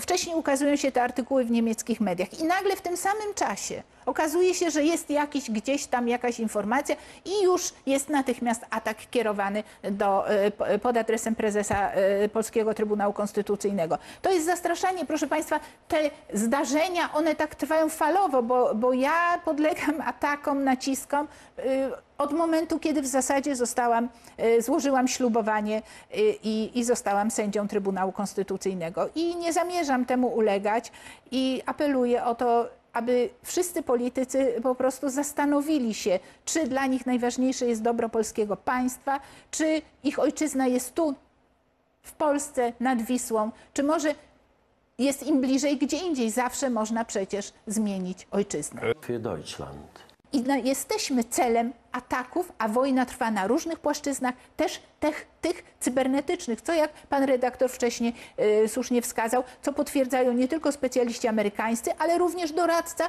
pana Donalda Tuska. I ja proponuję, żeby pan Donald Tusk po prostu poradził się swojego wcześniejszego doradcy, żeby może uświadomił mu, że nie wolno przekraczać pewnych granic, nie wolno atakować konstytucyjnych organów państwa polskiego. Najpierw proponuję. Mm, przeanalizować kwestię samych maili, bo tam jest bardzo ciekawa sprawa. Znaczy, po pierwsze, zauważmy, że y, tych autentyczności, tych wiadomości nikt nigdy z obozu władzy nie zakwestionował. Y, redaktor Adamczyk tutaj mówi, y, nikt nie potwierdził tego. No, nie potwierdzić, nie, nie potwierdził, to jest oczywiste, ale też nikt nie powiedział, że to jest nieprawdziwa wiadomość. Y, nie mieliśmy nigdy takiego stwierdzenia. Poza tym, jeżeli Michał Adamczyk mówi tam, że y, wykradzenia tych maili dokonali hakerzy białoruscy, to poniekąd potwierdza, że oni mieli co wykradać. No, znaczy, no, y, być może rzeczywiście to byli hakerzy z Białorusi. Ja nie mówię, że nie. Tego nie wiemy, nie wiemy, nie znamy detalicznych ustaleń tych firm, o których pan redaktor Adamczyk wspomina, ale on nie mówi o tym przecież, że te maile zostały spreparowane on mówi o tym, że one naprawdę zostały wykradzione. No to wynika z jego stwierdzenia. Najwyraźniej ktoś tam nie do końca popracował nad pytaniami, no albo też liczą, że po prostu widzowie mm, wiadomości nie do końca będą w stanie wychwycić takie y, niuanse. No Kreml jest dobry na wszystko, bo tu widać, że y, pani Julia Przyłębska uparcie wraca, pewnie ktoś ją tam zbriefował, co ma mówić, więc uparcie wraca do tego, że to wszystko y, przez Putina. Mm, natomiast kiedy ona mówi o tym, że ona nie uzgadniała nigdy orzeczeń, to przecież ona nie zaprzecza temu, co znalazło się w mailu. Tam nie ma mowy o uzgadnianiu orzeczeń, pani prezes. Tam jest mowa o kwestii terminów rozpraw. Terminów, a nie samych orzeczeń. Czyli Pani Przyłębska przyszła do gościa wiadomości TVP, żeby zaprzeczyć czemuś, czego w ogóle w tym mailu nie ma. No tylko, że trzeba przeczytać treść tego maila ze zrozumieniem, żeby to zauważyć. Niektórzy wskazują, że w tej sprawie, ja sam miałem taki dialog na Twitterze z pewną osobą, że w tej sprawie to zadziałał artykuł 84 ustawy o Trybunale Konstytucyjnym ten artykuł, który tutaj Państwo widzą, mówi: Jeżeli orzeczenie Trybunału może wywołać skutki wiążące się z nakładami finansowymi nieprzewidzianymi w ustawie budżetowej lub ustawie o prowizorium budżetowym, prezes Trybunału zwraca się do Rady Ministrów o przedstawienie w terminie dwóch miesięcy opinii w sprawie. W uzasadnionych przypadkach prezes Trybunału może wyznaczyć inny termin przedstawienia opinii. Nieprzedstawienie opinii przez Radę Ministrów w terminie nie wstrzymuje rozpoznania mm, sprawy. Czyli krótko mówiąc, ustawa o Trybunale Konstytucyjnym w przypadku spraw, które wywołują takie skutki finansowe, a tu z takimi mamy do czynienia, ma pewną ustawową drogę kontaktu z rządem. Tylko, że na ten artykuł 84 nikt się tu nie powołuje. Tylko, że jeżeli by to była ta oficjalna, ustawowa droga kontaktów z rządem, to po tym musiałyby zostać dokumenty. No, musiałyby zostać dokumenty, bo to jest oficjalna droga. E, ktoś do kogoś musiałby przyjechać, więc byłby w książce wejść i wyjść, jakiś protokół ze spotkania i tak dalej, i tak dalej. A tu nic takiego nie ma. No przecież mogłaby wyjść Julia Przyłębska i powiedzieć, przepraszam bardzo, to się wszystko odbywało w ramach artykułu 84 ustawy o Trybunale Konstytucyjnym, tu są dokumenty, spotkanie było oficjalne, proszę bardzo ale nic takiego nie nastąpiło. Zresztą z ustawy można wywnioskować, że to nie powinny być spotkania, tylko po prostu powinna być to wymiana pism. Więc jednak mam wrażenie, że ten artykuł 84 e, ustawy o Trybunale Konstytucyjnym, to on tutaj nie za bardzo pasuje i ci, którzy na siłę próbują go tutaj przypiąć, to um, próbują na siłę bronić władzy, której częścią po prostu stał się Trybunał Konstytucyjny. Teraz pokażę Państwu drugą rozmowę w wykonaniu redaktora Adamczyka i proszę sobie ją zestawić z tą tonacją, którą redaktor Adamczyk przyjął w tej mm, pierwszej rozmowie z Julią Przyłębską. Może ja to tak zmontowałem, że tu redaktora Adamczyka nie jest za wiele, nie było za wiele, ale mogą Państwo znaleźć tę rozmowę na YouTubie w pełnym wymiarze. A tutaj w gościu wiadomości pojawił się sam nasz Gierek 2.0, pan premier Mateusz Morawiecki. Proszę zobaczyć, że pan redaktor Adamczyk, no nie można oczywiście powiedzieć, żeby jakoś tam specjalnie dręczył pana premiera, no bo jak to, prawda, no, naszego pana premiera kochanego, jak mógłby dręczyć? Przecież to jest jednak słuszny premier, ale sposób zadawania pytań I same pytania już są inne niż w przypadku Julii Przyłębskiej. Więc jaka tutaj jest diagnoza? No, diagnoza jest taka, że owszem, pan premier dostał wstęp, przynajmniej na jakiś czas, od Jacka Kurskiego do telewizji publicznej, ale żeby sobie tak nie myślał, że będzie bardzo łatwo, to tu powiedzieli redaktorowi Adamczykowi, Michał, to tam troszkę go tam jednak dociśnij, prawda? Więc przynajmniej pytania nie są takie proste. Inna sprawa, że redaktor Adamczyk nawet nie próbuje jakoś wyegzekwować odpowiedzi na te pytania, co zresztą Państwo za chwilę zobaczą. Sama ta rozmowa jest, powiedziałbym, że żenująca, ale ona właściwie jest kuriozalna, jeżeli chodzi o to, co wygaduje pan premier Morawiecki. Proszę posłuchać. Od lipca obowiązują nowe przepisy podatkowe. Najważniejsza zmiana to zmiana tej podstawowej stawki PIT z 17 do 12. Dokładnie taka obniżka. Co to oznacza dla podatników? Ile pieniędzy w sumie zostanie w kieszeniach podatników? W skali całej Polski to zostanie dodatkowe 15 miliardów, oprócz tych 18 miliardów, które od początku roku ze względu na podniesioną kwotę wolną do 30 tysięcy złotych, jedną z najwyższych kwot wolnych w Europie. Jesteśmy partią niskich podatków. Jesteśmy partią niskich podatków. Jesteśmy partią niskich podatków. No, panie premierze, ale niektórzy to kwestionują, no bo mówią, owszem, stawka PIT zost- została zmniejszona z 17 do 12%, ale przecież należy doliczyć do tego 9% stawki zdrowotnej, no to wychodzi 21%, czyli że ta obniżka de facto nie była obniżką. Panie redaktorze, przecież wcześniej zrobiliśmy kwotę wolną od podatku. Ta kwota wolna od podatku była dużo wyższa niż ta składka zdrowotna, która zresztą była ewenementem, że jako jedyny kraj w Europie nie płaciliśmy składki zdrowotnej, tylko budżet musiał wszystko refinansować. Wprowadziliśmy normalne, zdrowe, europejskie zasady, najwyższą kwotę wolną od podatku, a dzisiaj jeszcze dodatkową obniżkę podatku z 17 na 12%. Dzisiaj jak dzieci idą do mm, szkoły, to otrzymują e, pewną kwotę na wyprawkę. Niczego takiego wcześniej nie było. Mm, Pan Tusk potrafił zadbać o swoją własną emeryturę, Für Deutschland. Bo jak słyszałem z mediów, e, jego emerytura to będzie 30 tysięcy złotych. On jakby zostawił tutaj funkcję premiera, uciekł do Brukseli po to tylko, żeby zarabiać dużo pieniędzy. Akurat dość odwrotnie do mojej sytuacji, bo ja zarabiałem przed wejściem do polityki bardzo duże pieniądze i zostawiłem te pieniądze po to, żeby służyć ludziom.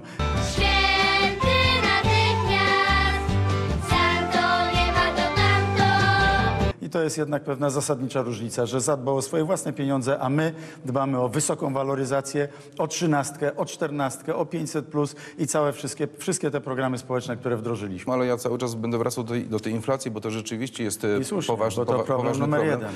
Może jest, Aczkolwiek putinflacja, mówmy szczerze, prawda, Jaka, jakie są przyczyny tej inflacji. no tak, ale przecież z inflacją też mieliśmy do czynienia jeszcze przed rozpoczęciem e, inwazji rosyjskiej na Ukrainę. Też mieliśmy inflację, nie tak wysoką jak teraz, ale Tęsknię ona, taką inflacją 3, 4, 5%, bo ona była rzeczywiście w porównaniu do tej dzisiejszej dużo, dużo niższa.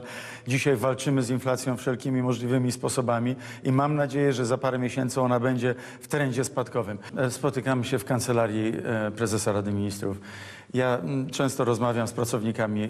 Zdarzają się takie dni, że pracujemy 6-7 dni w tygodniu, ostatnio dość często nawet. Ciężko trzeba pracować po to, żeby rzeczywiście zaproponować nowe projekty, ulżyć Polakom, żeby zaproponować nowe rozwiązania. W czasach pana Donalda Tuska tutaj się częściej chyba mm, przede wszystkim pan Donald Tusk palił cygarka, palił cygarka, palił cygarka, oglądał Eurosport, pracował 3,5 dnia e, w tygodniu mniej więcej. No to są też dokumenty, mnóstwo ludzi to potwierdza. No to jest ta różnica. Dla Polski trzeba ciężko pracować, a nie e, udawać, że się pracuje, bo mm, wiem, że się pan Donald Tusk ostatnio pochwalił, że wstał przed siódmą rano. Panie redaktorze, Nasze żony, mamy, które dla dzieci swoich przygotowują swoje, przygotowują posiłki rano przed siódmą, doskonale wiedzą, co to jest wstawać o szóstej, o siódmej rano codziennie. A pan Donald Tusk to chyba o ciężkiej pracy słyszał tylko ze słyszenia. Słyszał tylko ze słyszenia. Słyszał tylko ze słyszenia. Krajowy Plan Odbudowy, dostaniemy te pieniądze. Ma pan takie wewnętrzne przekonanie, panie premierze, że te pieniądze z Brukseli popłyną w tym roku do Krajowy Polski? program odbudowy, Krajowy plan odbudowy to jest temat sprzed miesiąca, a kilka dni temu, nie wiem czy pan redaktor zauważył, podpisaliśmy umowę partnerstwa. Program 4-5 razy ważniejszy od Krajowego Programu Odbudowy. Dlaczego? Ja wiem, że no bo większy, bo tamten to jest 100, 130-150 miliardów złotych, a ten 550 miliardów złotych, więc dużo ważniejszy niż ten wcześniejszy. Czy dostaniemy te pieniądze? Oczywiście, że dostaniemy. Prędzej czy później dostaniemy. Uważam, że pierwsze środki albo z tej umowy partnerstwa, czyli funduszy strukturalnych, Polacy doskonale o nich wiedzą, albo z Krajowego Programu Odbudowy popłyną na przełomie tego i kolejnego roku. To jest ta podstawowa różnica, jakby powiedzieć, między e, Prawem i Sprawiedliwością a Donaldem Tuskiem. No to właśnie Jarosław Kaczyński przede wszystkim kocha Polskę, a Donald Tusk chyba przede wszystkim kocha jakiś inny kraj. Jaki to już jego zapytajcie. M, Kiedyś, panie premierze, ta wojna się skończy. Miejmy nadzieję, że jak najszybciej, że jak najszybciej Ukraińcy pokonają Rosjan. Będzie trzeba ten kraj odbudować. Czy na końcu nie okaże się tak, że to niemieckie firmy i Niemcy będą głównie odbudowywać Ukrainę? Nie ma we mnie takiej obawy, że my gdzieś zostaniemy z boku tego procesu.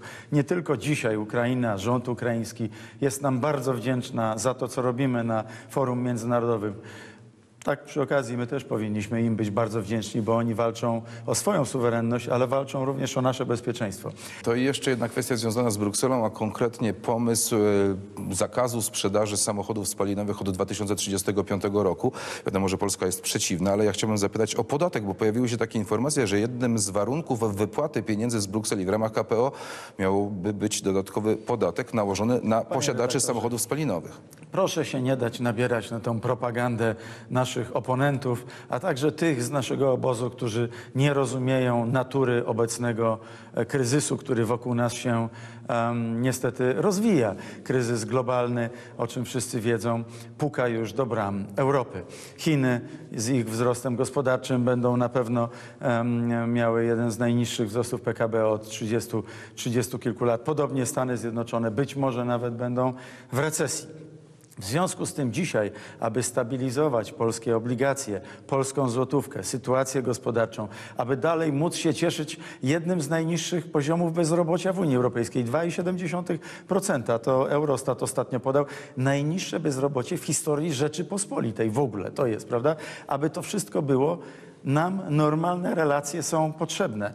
Silna Polska to znaczy silna gospodarka, to znaczy silne sojusze. Właśnie miarą suwerenności są silne sojusze, jest silna gospodarka, jest silna armia, a nie silne tupanie nogą w podłogę. Prawda? To niestety tak na to trzeba popatrzeć, bo niektórzy nie rozumieją tego, co się wokół nas dzieje. W związku z tym e, ja mogę panu powiedzieć, że nie ma żadnych planów podnoszenia podatków. Będziemy promować, tak jak i dzisiaj, jak jest samochód o pojemności skokowej silnika większej niż 2 litry, to tam akcyza jest dużo wyższa niż dzisiaj i, i tak pozostanie. Nie było tutaj zmiany od ładnych kilku lat, nie zamierzamy jej Czyli wprowadzać w kolejnych latach. podatków e, na posiadaczy samochodów spalinowych nie zamierza się nakładać. Żadnych nowych podatków nie zamierzamy nakładać. Metodą działania pana Tuska jest powtarzać kłamstwo, nawet jak ono by było najbardziej absurdalne. Każde kłamstwo może być powtórzone, jak to Goebbels mawiał, prawda, ileś razy i wtedy z nadzieją, że ludzie zaczną w nie wierzyć. Pierwszy fake news brzmi KPO oznacza wprowadzenie opłaty samochodowej. Ja chcę tu otwarcie to zdementować. Pierwszy fake news brzmi KPO oznacza wprowadzenie opłaty samochodowej. Ja chcę tu otwarcie to zdementować. Pierwszy fake news brzmi KPO oznacza wprowadzenie opłaty samochodowej. Ja chcę tu otwarcie to zdementować. Ale, ale wolne media, media uczciwe nie powinny powtarzać tych kłamstw. Jak Państwo pewnie słyszeli, no tutaj redaktor Adamczyk zadał jednak kilka pytań, które miały sens. Na przykład zapytał pana premiera, a co z tym, że inflacja była również przed wojną przecież? No nie tak wysoka jak teraz, ale jednak była. Pan premier oczywiście na to nie odpowiedział. No gdyby tam siedział ktoś inny, ktoś normalny, ktoś, kto jest dziennikarzem, a nie funkcjonariuszem medialnym, no to pewnie by podrążył pana premiera, prawda? I powiedział, panie premierze, pan nie odpowiada po prostu na pytanie, co z tą inflacją, która była przed wojną. No ale ym, samo pytanie padło, odpowiedź nie padła. To warto zauważyć. Kompletnie kuriozalny i żenujący jest wątek o Donaldzie Tusku. To znaczy, ja słuchałem tego i patrzę na tego człowieka, który jest szefem polskiego rządu. Szefem polskiego rządu w bardzo trudnej sytuacji, kiedy zaczyna się u nas recesja, kiedy mamy wojnę za naszą granicą, kiedy mamy gigantyczne problemy w relacjach z Unią Europejską. I on coś opowiada o tym, że Tusk siedział w kancelarii, palił cygarka i oglądał Eurosport i że na to są dokumenty, o czym on w ogóle do jasnej cholery mówi, ten człowiek. Co to w ogóle jest? W momencie, kiedy szef rządu powinien się zajmować autentycznymi problemami, które nas wszystkich dotykają, on się rozwodzi nad tym, co robił tam, nie wiem, no 8 czy 9 lat temu Donald Tusk w kancelarii premiera. Przecież to jest jakaś żenada. No, nie dziwi mnie zupełnie, że pan premier lekceważy sprawę KPO i mówi, że a, to jest temat tam sprzed miesiąca, no bo rzeczywiście KPO to jest duży problem i to jest problem w dużej mierze w relacjach z, ze Zbigniewem Ziobrą przede wszystkim, który wykorzystuje właśnie kwestię KPO i zresztą słusznie, że ją wykorzystuje, ponieważ ja już o tym mówiłem dużo i dużo pisałem, ale powtórzę jeszcze raz, no, tryb um, ustalenia tych warunków zawartych w Krajowym Planie Odbudowy jest absolutnie skandaliczny. Nadal nie wiemy, skąd one się wzięły, nadal nie wiemy, kto je wsadził do KPO. Nikt z rządu nam tego nie był uprzejmy wyjaśnić.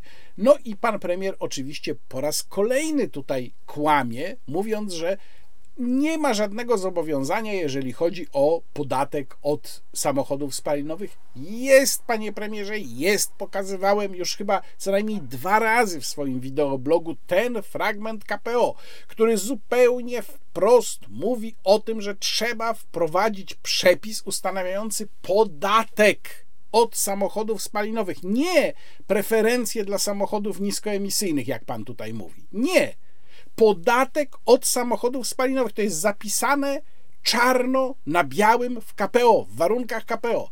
Oczywiście pan premier też nie odpowiada na pytanie Michała Adamczyka, czy trzeba te inne zalecenia wykonać, żebyśmy dostali jakieś yy, pieniądze. No jest wreszcie pytanie, to jest bardzo ciekawe, o odbudowę Ukrainy. Znów pytanie jest w gruncie rzeczy sensowne, proszę zauważyć. To czy Niemcy bardziej na tym nie skorzystają? No i pan premier tam mówi, nie, nie, bo oczywiście ustaliliśmy już z Ukraińcami, będzie świetnie. No to ja przypomnę, że na konferencji w Lugano w Szwajcarii, gdzie nastąpił taki podział Ukrainy na strefy, to znaczy tej części Ukrainy, która jest zniszczona, na strefy, których odbudową mają się zająć mm, poszczególne kraje, Polska dostała już swoją strefę. Ja o tym napisałem w tekście na salonie 24, odwołując się do słynnej sceny z mm, potopu, gdzie pod Zamość podciągają wojska szwedzkie. Y, przyjeżdża do Zamościa szwedzki negocjator, który tam próbuje przekonać pana starostę Zamojskiego zresztą, ale to oczywiście nie ten, nie Jan Zamojski, do tego, żeby się poddał i w pewnym momencie mówi, że oferuje mu e, król Karol Gustaw, oferuje mu w dozgonny zarząd województwo lubelskie. Na co pan Zagłoba tam podszeptuje po polsku panu wojewodzie, a zaoferuj, wać pan królowi Karolowi Gustawowi Niderlandy. No i mm, pan starosta, słuchając pana Zagłoby po łacinie, bo dialog się odbywa po łacinie, mówi, a ja ofiaruję jego królewskiej mości Niderlandy. No i to jest ta właśnie słynna scena. Ofiarować Niderlandy, czyli ofiarować coś, do czego się kompletnie nie ma prawa i czego ofiarować się nie da. No tak jak Karol Gustaw nie miał żadnego prawa do tego, żeby ofiarować w zarząd panu staroście zamojskiemu mm, województwo lubelskie. Otóż yy, Ukraińcy nam zaoferowali co? Zaoferowali nam, że my mamy odbudowywać wspólnie zresztą z Włochami, których udział w pomocy dla Ukrainy jest w porównaniu z polskim mikroskopijny. Jest tak mały, że w zestawieniach krajów pomagających Ukrainie Włochy w ogóle nawet się nie mieszczą. Tam jest na ogół 10 pierwszych krajów, Włochy wypadają w ogóle spoza, poza tę pierwszą dziesiątkę. I my dostaliśmy obwód Doniecki. No to obwód Doniecki to są właśnie takie Niderlandy, bo on po pierwsze jest w większości pod zarządem tak naprawdę rosyjskim, no bo tej autonomicznej republiki i tam po prostu się toczą działania wojenne. A co dostali Niemcy? Ano Niemcy dostali, proszę Państwa, obwód czernichowski, gdzie walki się nie toczą i który jest pod kontrolą ukraińską. I tak właśnie wygląda nasz interes robiony z Ukraińcami. Czyli my, jeżeli mamy zarobić na odbudowie Ukrainy, to może kiedyś, jak już znów obwód doniecki będzie pod ukraińską kontrolą, co może równie dobrze nigdy nie nastąpić, albo nastąpi za 10 lat, albo za 50. Natomiast Niemcy sobie oczywiście mogą już zacząć zarabiać, bo tam już mogą ze swoimi inwestycjami i swoimi firmami wejść. Więc tak my wypadamy na tej świetnej współpracy polsko-ukraińskiej. Konkluzja z tej rozmowy. Michał Adamczyk, tak jak powiedziałem, pozwolono mu tutaj e, trochę bardziej zachowywać się jak dziennikarzowi. No bez przesady oczywiście, bo pozwolono mu zadać pytanie, ale tylko raz, prawda? Nie mógł tam dociskać i, i y, tylko zadawał te pytania, które były bardziej na pewno sensowne niż w przypadku Julii Przyłębskiej, żeby se tam mm, premier Morawiecki nie myślał, że tak kompletnie przyjazne są relacje z telewizją rządową Jacka Kurskiego. Natomiast y, Mateusz Morawiecki sobie w tej rozmowie kompletnie nie poradził. On wygadywał jakieś bzdury, no wygadywał jakieś brednie, jakieś y, absurdy, nie odpowiadał na pytania nawet proste przez y, kilkadziesiąt sekund. I słuchając tego, ja tak sobie pomyślałem, że jak wyglądałaby rozmowa y, z panem premierem, a krótko mówiąc, jak pan premier zostałby wdeptany w ziemię, gdyby naprzeciwko siebie miał nie mimo wszystko jednak przychylnego dziennikarza rządowej telewizji, tylko prawdziwego dziennikarza, który wystarczyłoby, żeby miał przed sobą jedna tylko kwestia, żeby miał przed sobą treść warunków KPO. Prosta sprawa. I kiedy pan premier mówi, nie, my nie mamy takich planów, żeby nakładać podatki, no to przecież wystarczyłoby wziąć KPO i zacytować Mateuszowi Morawieckiemu to, co tam jest zapisane, jeżeli chodzi o samochody spalinowe. Wprost, czarno na białym. No ale przecież chyba dla wszystkich jest jasne, że z takim dziennikarzem pan premier rozmawiał nie będzie. Muszę wrócić teraz do sprawy, która, jak sądziłem, e, umarła śmiercią naturalną, ale okazuje się, że nie. Toczyły się prace w Ministerstwie Kultury, Dziedzictwa Narodowego i Sportu, bo przypominam, że pan wicepremier Gliński od sportu teraz też jest, już od jakiegoś czasu, toczyły się prace nad nową ustawą o artystach zawodowych, która to ustawa będzie skutkowała tym, że dostanie na nas tak naprawdę nałożony po prostu kolejny podatek w postaci poszerzonej i podwyższonej opłaty reprograficznej. I teraz yy, nowa postać tej ustawy, ale niewiele się różniąca tak naprawdę od projektu, który ja omawiałem rok temu w tekstach na blogu Warsaw Enterprise Institute. Dla przypomnienia y, załączam linki do tych tekstów, zresztą tak jak linki do innych tekstów, które się pojawiają w tym wideoblogu. Załączam linki do dwóch tekstów, w których omawiałem ten projekt ustawy w, w opisie filmu załączam. Yy, teraz napisałem kolejny tekst w związku z tym, że ta ustawa wróciła. I na ten tekst dostałem kuriozalną odpowiedź podpisaną przez 12 lub 13, potem wyjaśnię dlaczego 12 lub 13, stowarzyszeń tak zwanych reprezentatywnych, organizacji reprezentatywnych, to jest określenie wzięte z ustawy. No i na to jeszcze też odpowiedziałem, tu też wszystkie linki zamieszczam Państwu w opisie filmu. O tej ustawie zbyt dużo nie słychać, a szkoda. Warto o niej powiedzieć, dlatego że ona tworzy, to jeszcze w podsumowaniu bardziej szerzej omówię, ona tworzy po prostu pewien folwark dla ministra kultury i dziedzictwa narodowego. Folwark, którym sobie pan minister będzie mógł zarządzać, będzie mógł rozstawiać, tak sobie to pewnie wyobraża, rozstawiać tych artystów zawodowych po kątach. No bo co mamy, mm, co ta ustawa właściwie robi? Ona po pierwsze tworzy kastę artystów zawodowych, tak zwanych, z certyfikatem, którzy będą mieli specjalne uprawnienia, uprawnienia finansowe, ubezpieczeniowe, podatkowe. No i po drugie, tworzy tę kastę za nasze pieniądze. To my będziemy musieli, kupując sprzęt elektroniczny, dopłacić, jak mówi ustawa, od 1 do 4% e, ceny dodatkowo, wartości sprzętu i za tę kasę e, artyści zawodowi se będą mieli swoją, proszę Państwa, kastę nadzwyczajną. Zacznijmy po kolei. Najpierw, co będzie podlegało opłacie. Tutaj od razu trzeba też powiedzieć, że przecież podwyższone przez tę opłatę ceny sprzętu, mimo że autorzy ustawy sobie wyobrażają, że one nie zostaną podwyższone, mylą się, zostaną podwyższone, one się oczywiście przełożą na inflację. Więc nie dość, że sam w sobie projekt jest skandaliczny w wielu obszarach, to jeszcze jest tym bardziej skandaliczny, że jest prezentowany w momencie absolutnie rekordowej inflacji, więc się jeszcze do tej inflacji mm, dołoży. No więc y, zobaczmy, co my tutaj mamy w ustawie.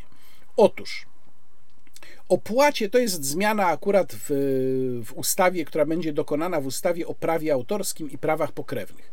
Opłacie za dozwolony użytek utworów chronionych lub przedmiotów praw pokrewnych, i tu warto sobie przyswoić i dokładnie, dokładnie przeczytać ten y, fragment. Opłacie za dozwolony użytek utworów chronionych lub przedmiotów praw pokrewnych. Co to oznacza?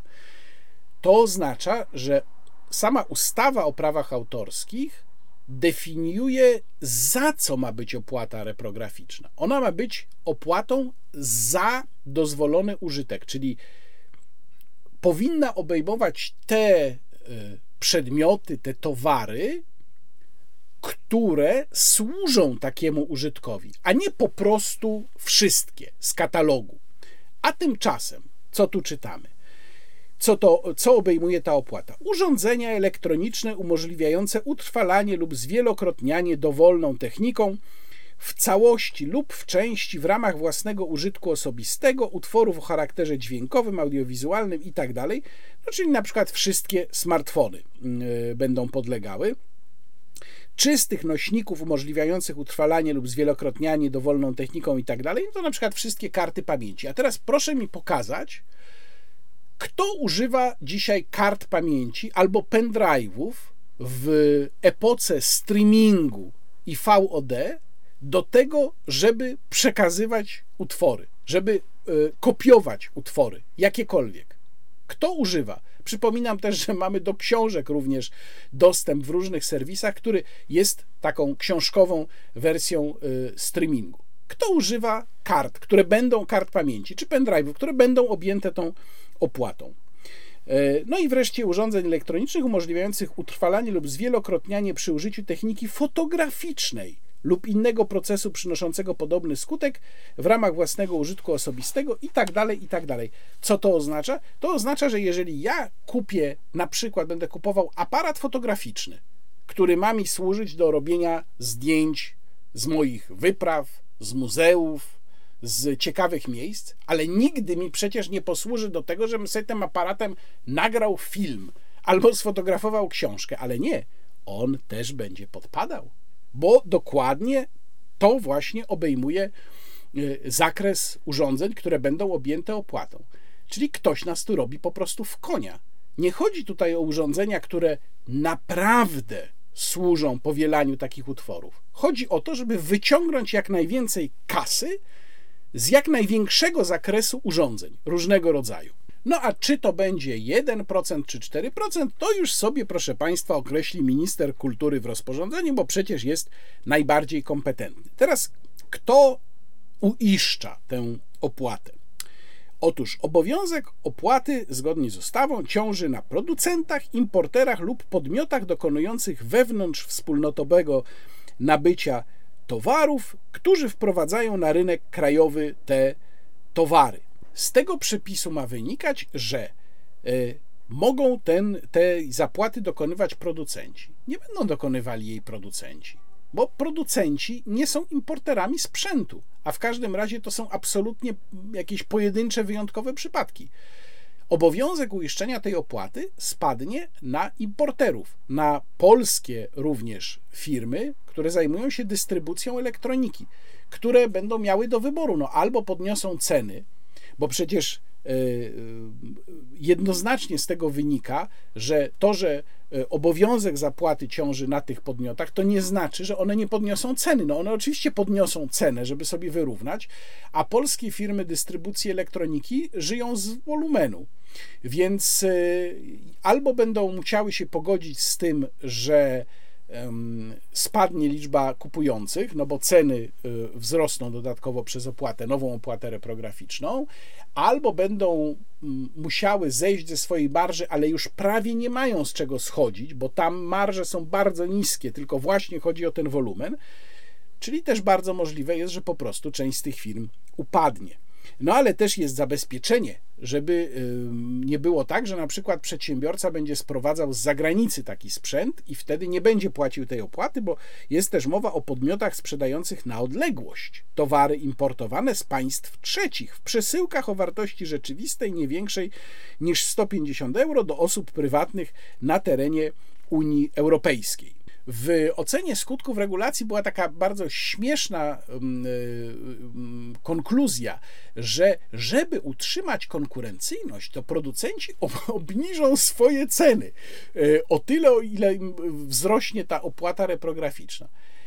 Producenci, szanowni państwo z Ministerstwa Kultury, Dziedzictwa Narodowego i Sportu, to mają gdzieś polski rynek.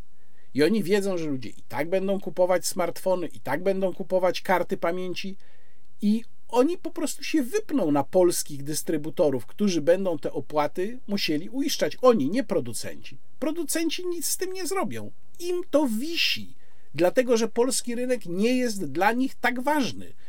Wolumen sprzedaży na polskim rynku, zwłaszcza teraz, kiedy zaczęła się gigantyczna inflacja w Polsce, jest na tyle mały, że nie ma większego znaczenia dla wielkich producentów, takich jak Sony czy Samsung, więc oni cen nie obniżą. Dalej jest mowa o tym, ile przypadnie z całej tej sumy, no 49% na fundusz wsparcia artystów zawodowych przypadnie, no i tam reszta jest do podziału artystom, wykonawcom, twórcom, producentom fonogramów i wideogramów, wydawcom i tak a minister właściwy do spraw finansów publicznych może wyznaczyć w drodze rozporządzenia podległy organ do realizacji tego zadania, czyli pobierania tych opłat. To teraz zobaczmy, co się powołuje za te pieniądze, które będą y, nam odbierać w postaci tych opłat. No, powołuje się Izbę, Polską Izbę Artystów. Ta Polska Izba Artystów jest pod nadzorem ministra kultury. No, tak jak mówię, chodzi tutaj po prostu o to, żeby sobie pan Gliński mógł swój folwark nowy stworzyć. y, Czyli generalnie rzecz biorąc, minister kultury, dziedzictwa narodowego i sportu w tym wypadku będzie nadzorował tych koncesjonowanych artystów.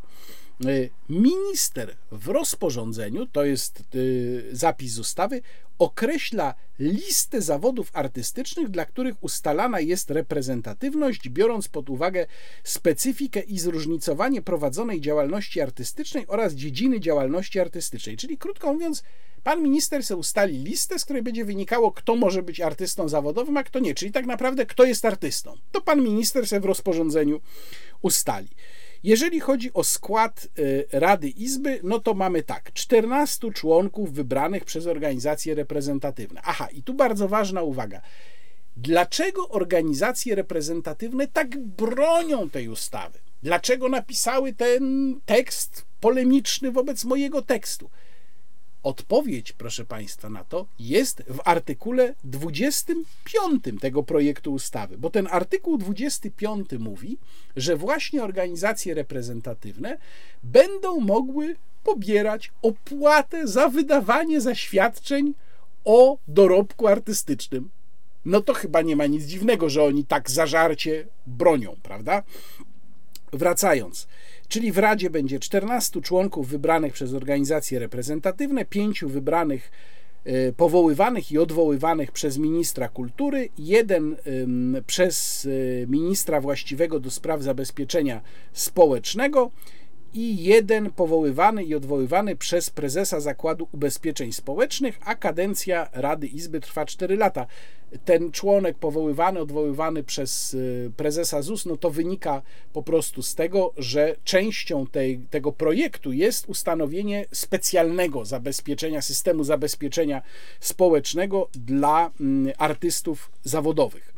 Oczywiście będzie za zasiadanie w Radzie kasa, no to jest jasne, przecież nie mogą członkowie organizacji reprezentatywnych pełnić tej funkcji społecznie, no gdzieżby tam, prawda? Będą dostawali za to kasę.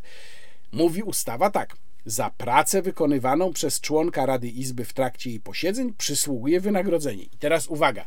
Miesięcznie może odbyć się maksymalnie 20 posiedzeń Rady.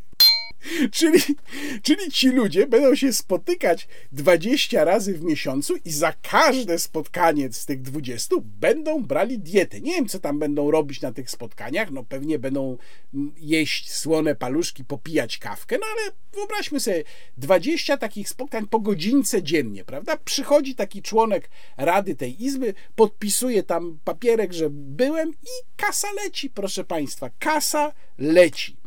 Jak to wygląda z punktu widzenia takiego artysty? No więc artysta nie musi co prawda należeć do takiej organizacji reprezentatywnej, ale musi jakąś wybrać, żeby go obsługiwała, jeżeli chce mieć ten status artysty zawodowego. Organizacja może, teoretycznie nie musi, no ale wiemy jak będzie, pobierać opłatę za to zaświadczenie, które jest niezbędne do tego, żeby dostać ten status artysty zawodowego. Organizacja reprezentatywna, jak to mówi ustawa, potwierdza dorobek artystyczny. E, Korzyści ze statusu to są specjalne zasady podatkowe, dopłata do ubezpieczenia, wsparcie z funduszu wsparcia, no i jednocześnie wprowadza się obowiązek ubezpieczenia społecznego dla artystów. To już poprzez zmiany w innej e, ustawie. Pan minister sobie tworzy swój folwark, będzie wszystko e, kontrolował, będzie e, miał jako swoich partnerów w tym układzie te organizacje reprezentatywne i wszystko to dzieje się za nasze pieniądze, a jedynym moim zdaniem celem tego jest to, żeby po pierwsze te organizacje przede wszystkim reprezentatywne, ale także różni niewydarzeni pseudoartyści mieli zabezpieczenie powtarzam, za nasze publiczne i nasze prywatne pieniądze, a także po to, żeby se pan Gliński mógł wreszcie mieć jakiś lewar na to środowisko, które cały czas było z nim skłócone. I mi się wydaje, że on wciąż ulega takiemu złudzeniu, że jak jeszcze bardziej wejdzie im wiadomo gdzie, jeszcze bardziej coś dla nich zrobi, no to oni go w końcu może polubią. No nie, panie premierze, nie polubią pana i to panu gwarantuję. Ale teraz muszę państwu przeczytać fragmenty z polemiki e, tych 12 czy 13 organizacji reprezentatywnych, które napisały do redakcji naszego portalu i ta polemika została opublikowana. Mówię 12 lub 13, ponieważ e, dwa razy się podpisało pod tym tekstem Stowarzyszenie Pisarzy Polskich. I nie wiem, czy to są jakieś dwa różne stowarzyszenia, czy to jest to samo. No w każdym razie.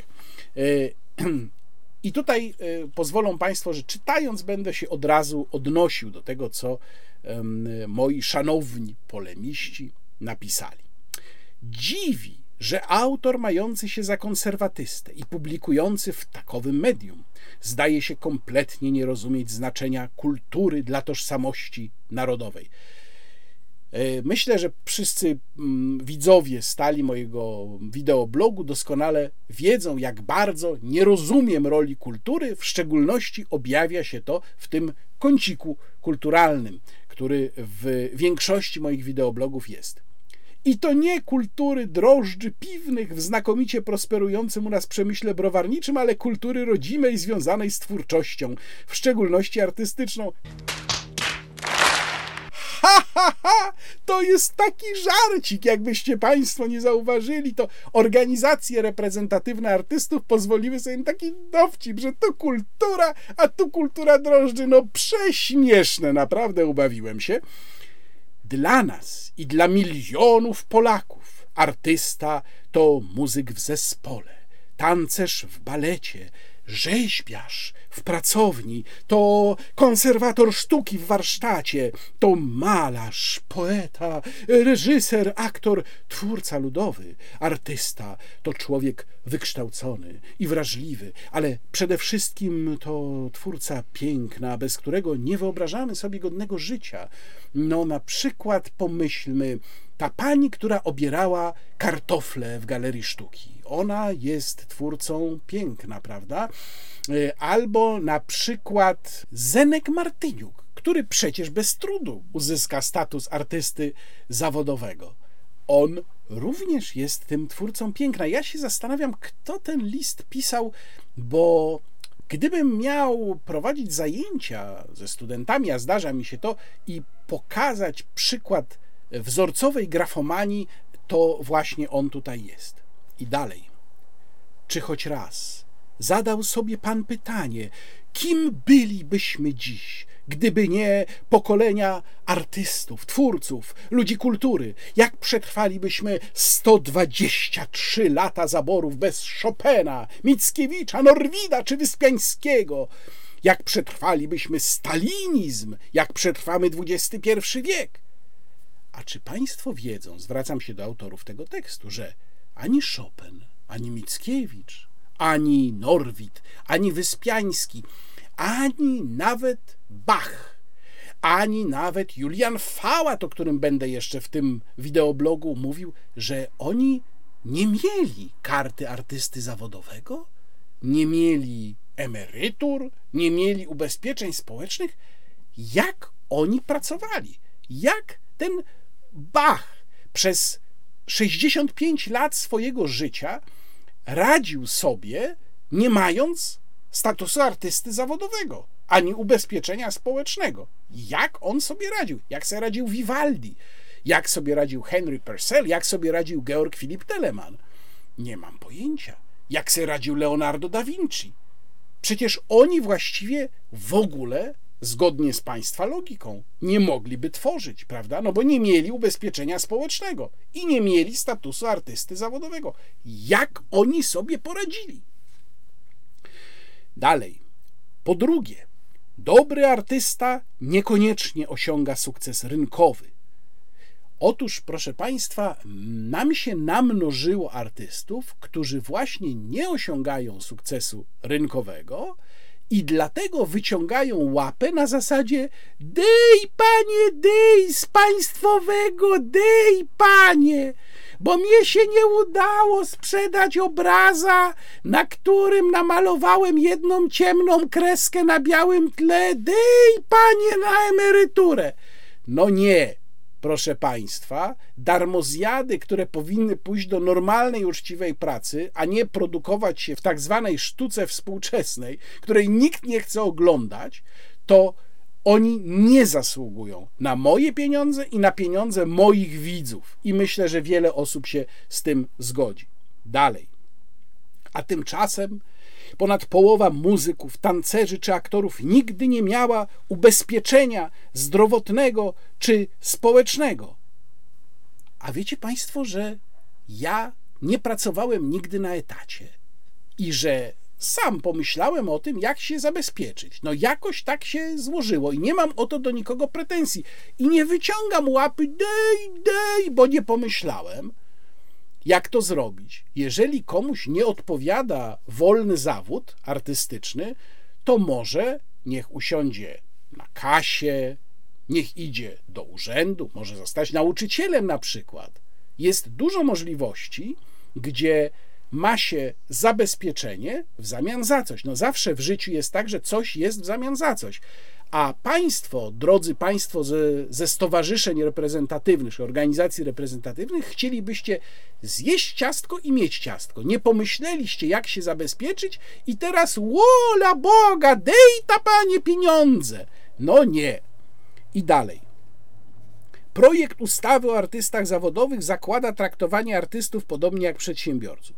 Nie nie zakłada podobnie, bo gdyby tak było, to każdy artysta dzisiaj, jak chce, to może działać jak przedsiębiorca. Może Państwo o tym nie wiedzą, ale może sobie założyć firmę i działać jak przedsiębiorca. Proszę uprzejmie.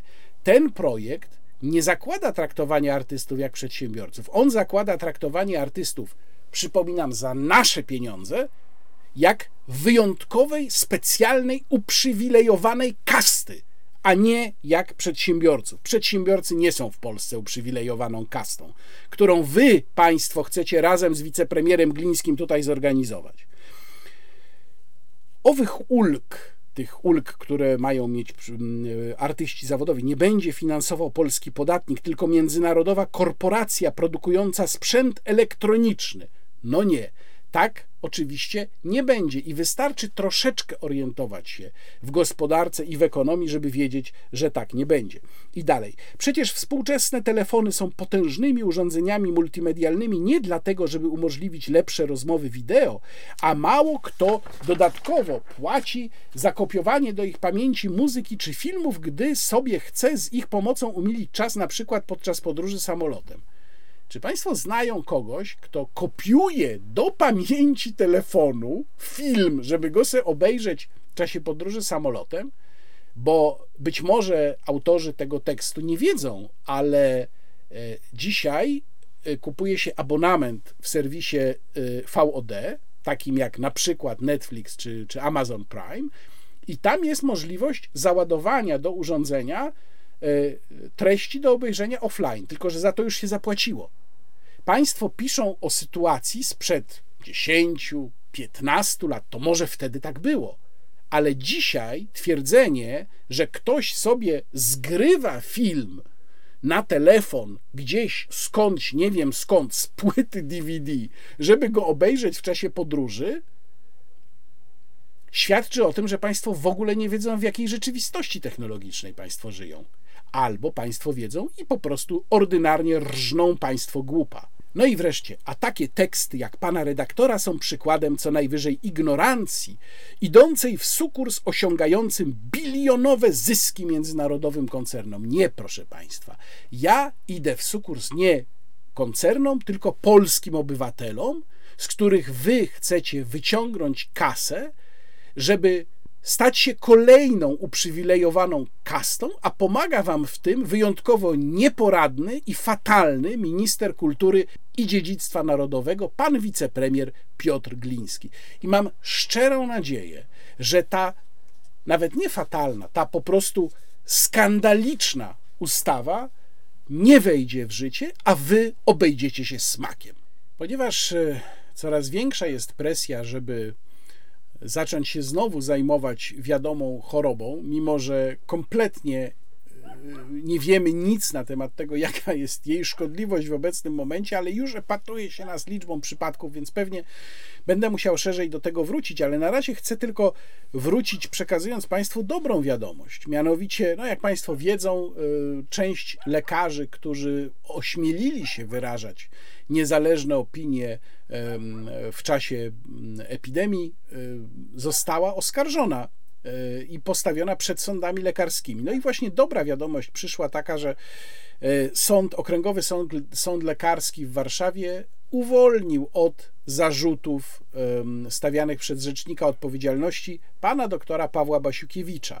Mm, ja mam przed sobą orzeczenie tego sądu i myślę, że tu najważniejsze są takie punkty, które prowadzą do tego uwolnienia od zarzutów.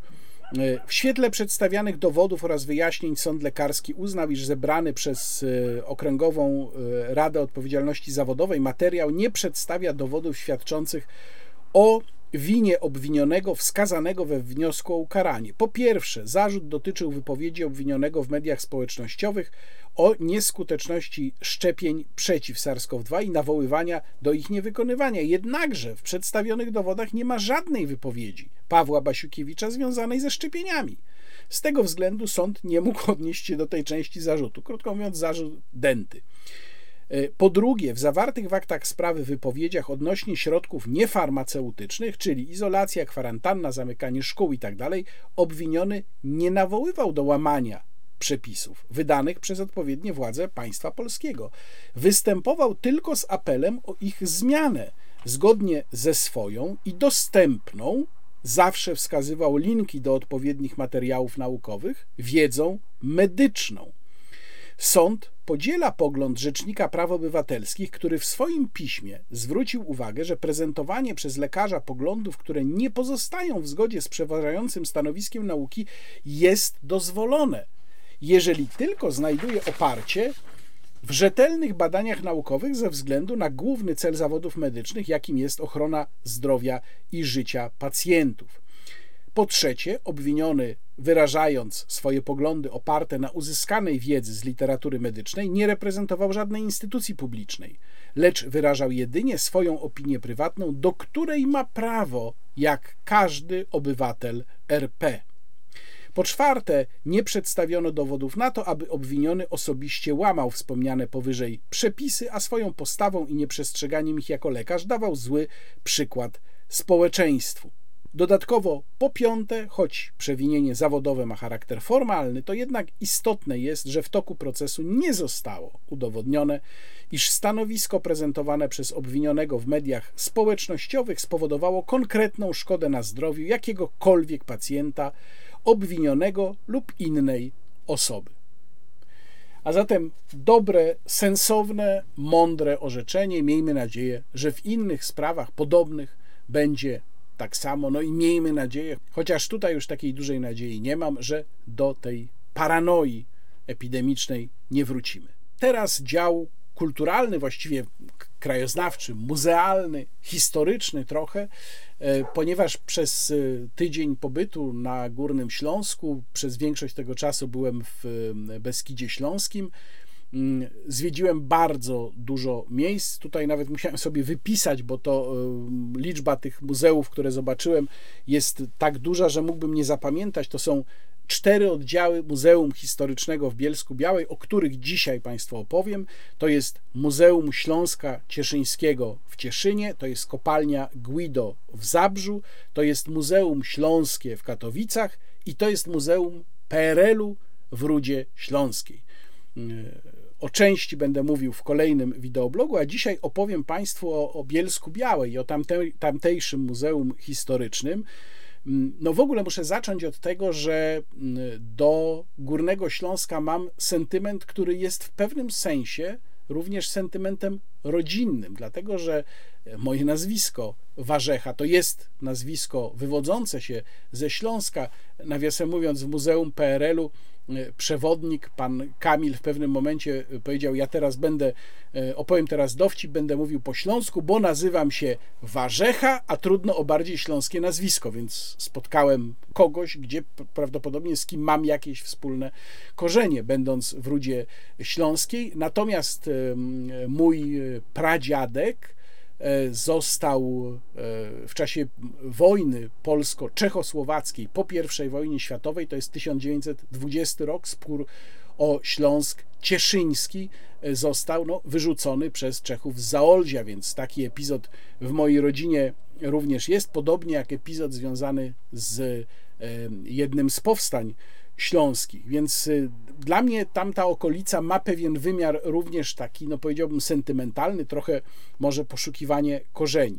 Jeżeli chodzi o Bielsko-Białą, polecam Państwu tekst, który napisałem na forum polskiej gospodarki, gdzie zestawiłem ze sobą dwa miasta włókiennicze, Bielsko-Białą i moją rodzinną y, Łódź y, które mają podobną historię, tylko że zajmowały się obróbką trochę innego materiału. Łódź głównie pracowała na bawełnie, przede wszystkim importowanej z Rosji, no bo e, przez większość czasu Łódź była w zaborze rosyjskim, więc stamtąd łatwo było e, importować towar, natomiast e, Bielsko i Biała, bo do lat 50. XX wieku były to dwa oddzielne miasta,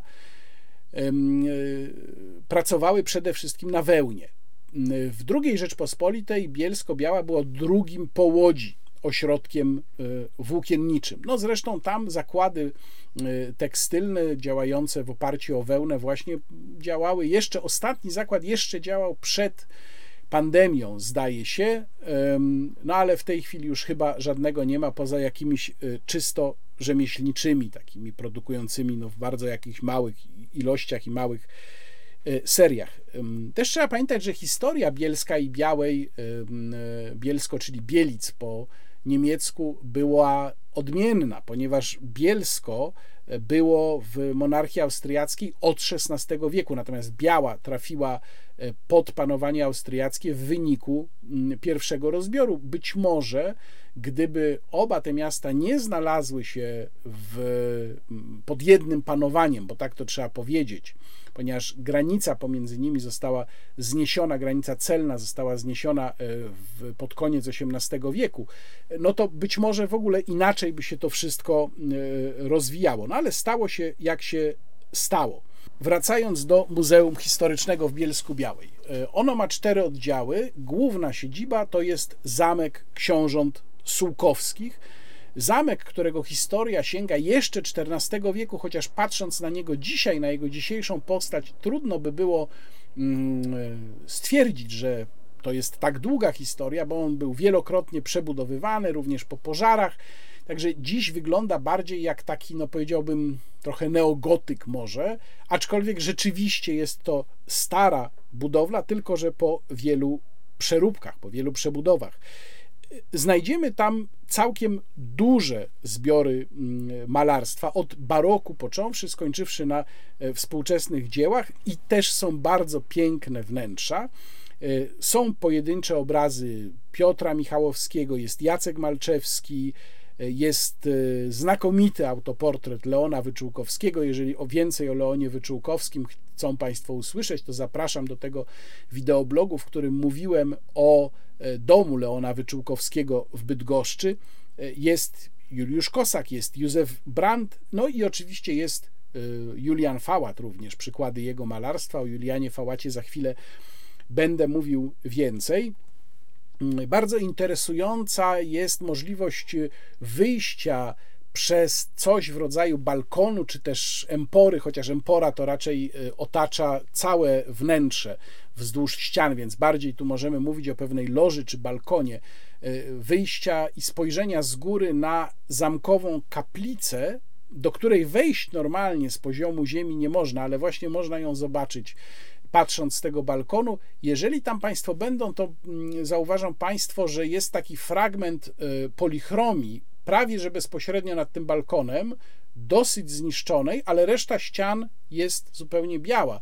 Pytałem, dlaczego tak jest. Okazuje się, że ta kaplica do y, jeszcze chyba kilkanaście lat temu była w panowaniu kościoła, czy pod, pod zarządem kościoła polsko-katolickiego i no, nie dbano tam specjalnie o te polichromie na ścianach, które już były dosyć zniszczone, a podobno kiedy kościół polsko-katolicki się wyprowadzał, to tamtejszy proboszcz próbował te, jak powiedział mi pracownik muzeum, polichromie ze sobą zabrać razem z tynkiem. No skutek niestety był opłakany.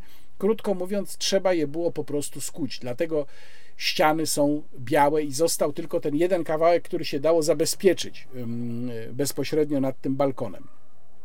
Bardzo interesująca jest wystawa historyczna pokazująca dzieje y, Górnego y, Śląska, pokazująca stroje regionalne, ale w szczególności polecam wystawę okresową związanym, związaną z rocznicą ym, y, objęcia przez Polskę y, części Górnego Śląska. To jest wystawa, na której przede wszystkim można zobaczyć mnóstwo okładek takiego satyrycznego pisma Kocynder. Kocynder, czyli po śląsku dowcipniś, które y, zresztą wychodziło w Polsce również po wojnie, aż do 1958 roku, a zaczęło się ukazywać y, po I wojnie światowej i szczególnie mocno agitowało za polskim Śląskiem w okresie właśnie przygotowań do plebiscytu, który miał miejsce w 1921 roku i którego no, rezultaty były powiedzmy mieszane. Zresztą przecież y, bardzo ściśle powiązany był ten y, plebiscyt z wybuchami y, powstań śląskich. Y, Więcej będę zresztą o powstaniach śląskich i o tym, co tam się wtedy działo, i to jest też konflikt Michała Grażyńskiego, późniejszego wojewody śląskiego z Wojciechem Korfantym. Będę o tym więcej mówił, kiedy będę opowiadał o następnym prawdopodobnie wideoblogu o Muzeum Śląskim w Katowicach. W każdym razie bardzo ciekawie się ogląda te okładki y, Kocyndra, bo one są odbiciem no, pewnego politycznego myślenia, ale też mm, propagandy ówczesnej, która próbowała, no tam Niemcy oczywiście prowadzili swoją agitację, Polacy swoją, która próbowała namówić jak największą liczbę osób, nakłonić do tego, żeby w plebiscycie opowiedzieć się za um, Polską. Polecam też w Zamku Sułkowskich niewielką, e, ale ciekawą wystawę archeologiczną, a w szczególności polecam takie pomieszczenie, w którym można zobaczyć, e, ona w tej chwili już jest w środku budynku, ale kiedyś była to zewnętrzna ściana zamku mm, przy wejściu, e, głównym wtedy wejściu do zamku, gdzie pozostał na ścianie malunek e, rycerza w czarnej zbroi. I kiedyś właśnie ten e, wizerunek rycerza e, oflankowanego prawdopodobnie dwoma takimi mm, namalowanymi wazonami, co miało tworzyć pewną optyczną iluzję, on mm, witał przychodzących, przyjeżdżających do zamku. No to jest wyjątkowy zabytek, że to zostało. W tej chwili, jak mówię, jest zabezpieczone, jest wewnątrz pomieszczenia.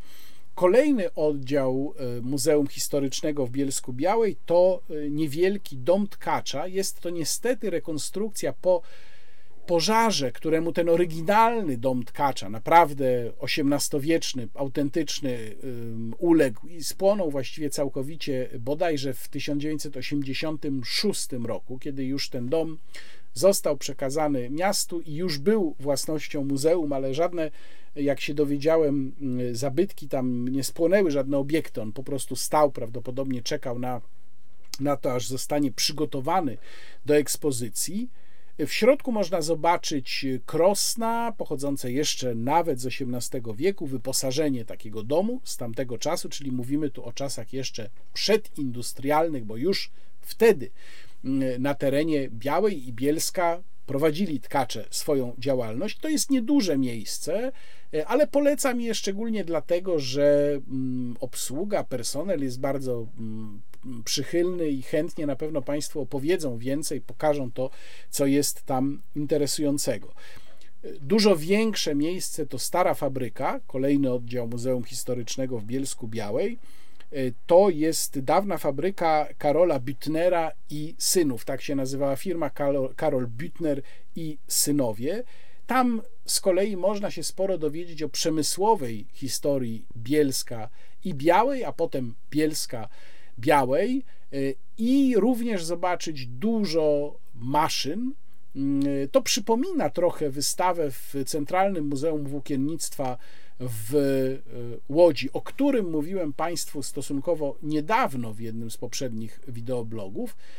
Tam też są maszyny włókiennicze, trochę inne, trochę innej konstrukcji, no bo tu mówimy o obróbce wełny. Między innymi taka ciekawostka jest y, sala, w której są maszyny, na których prowadzono produkcję kapeluszy.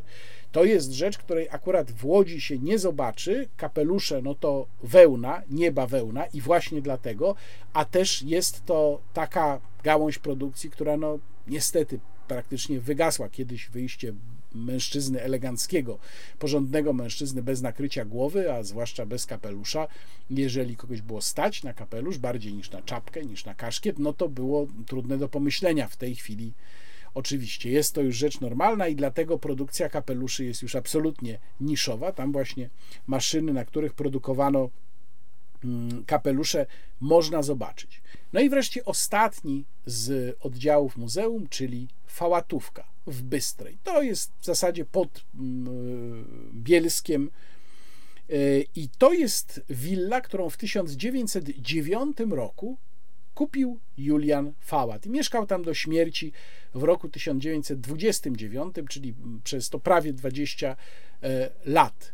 E, mieszkał tam najpierw z rodziną, no jego żona potem zmarła, ale był, zamieszkał tam w momencie, kiedy odszedł ze stanowiska rektora Akademii Sztuk Pięknych w Krakowie.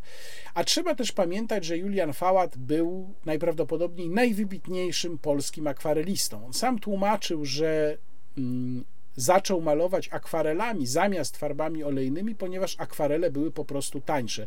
A Julian Fałat y, pochodził z rodziny stosunkowo ubogiej, był synem y, organisty, i w zasadzie do wszystkiego doszedł sam. No to jest przykład takiej kariery artystycznej, gdzie naprawdę człowiek y, własnym samozaparciem mm, doszedł do znakomitych efektów. Potem oczywiście już został przy akwarelach, nie przerzucił się na farby olejne, dlatego że zobaczył potencjał akwareli.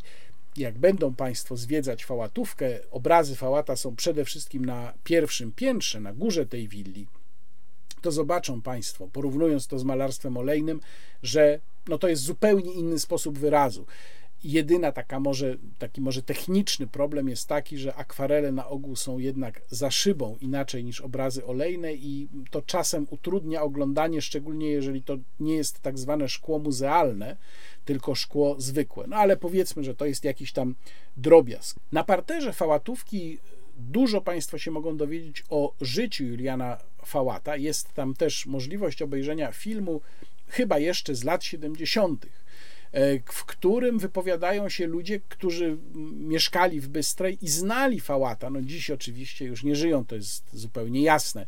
Którzy byli dziećmi w momencie, kiedy Fałat, e, dziećmi albo bardzo młodymi ludźmi, w momencie, kiedy Fałat tam zamieszkał. Trochę mi brakuje w tej ekspozycji na parterze szerszej opowieści o życiu Fałata, o okolicznościach pewnych prac, na przykład chociażby jest tam taka mm, e, rysunkowa, e, rysunkowe odtworzenie e, panoramy Berezyny, chodzi o bitwę pod Berezyną, w czasie kampanii napoleońskiej w Rosji.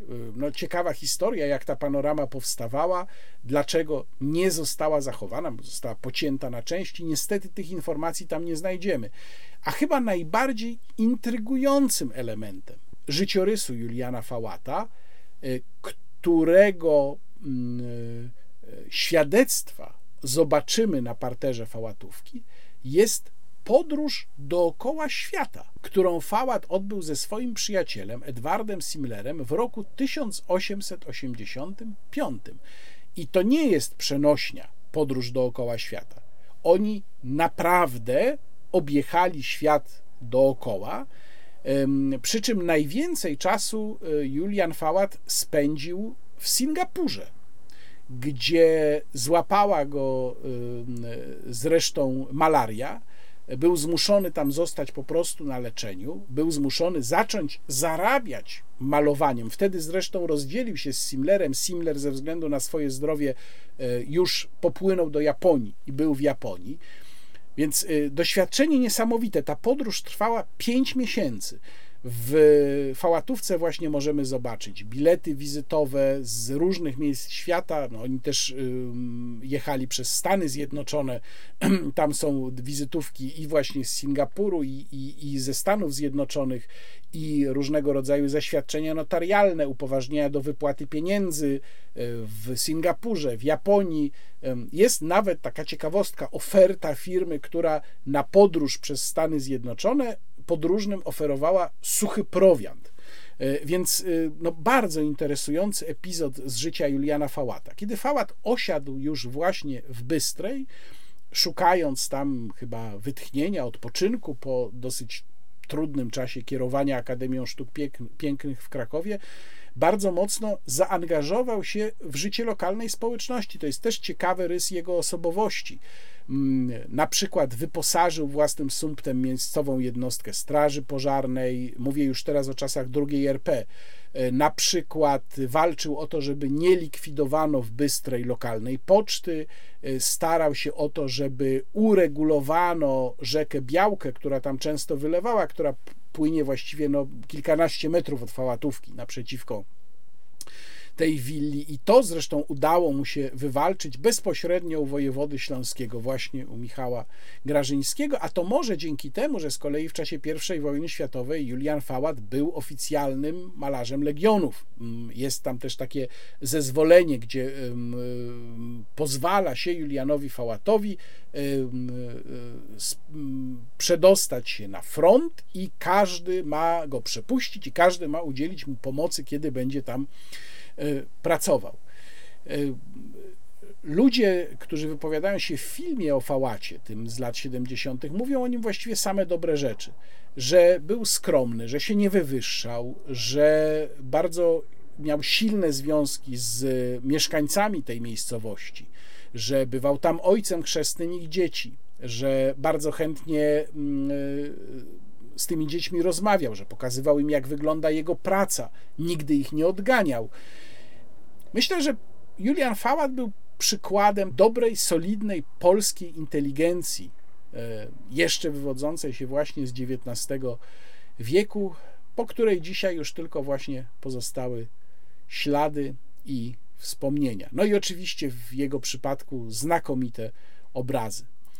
E, Zachęcam, zapraszam, jeżeli będą Państwo w Bielsku Białej, bardzo warto zobaczyć właściwie wszystkie te oddziały Muzeum Historycznego, o których Państwu opowiedziałem. Ja bardzo dziękuję za to, że tyle czasu Państwo ze mną tutaj byli. Dziękuję za wszystkie subskrypcje, dziękuję za wszystkie obejrzenia. Przede wszystkim dziękuję za Państwa wsparcie, które pozwala mi te filmy e, regularnie Państwu udostępniać. Bardzo dziękuję. Do następnego razu. Kłaniam się. Łukasz Warzecha.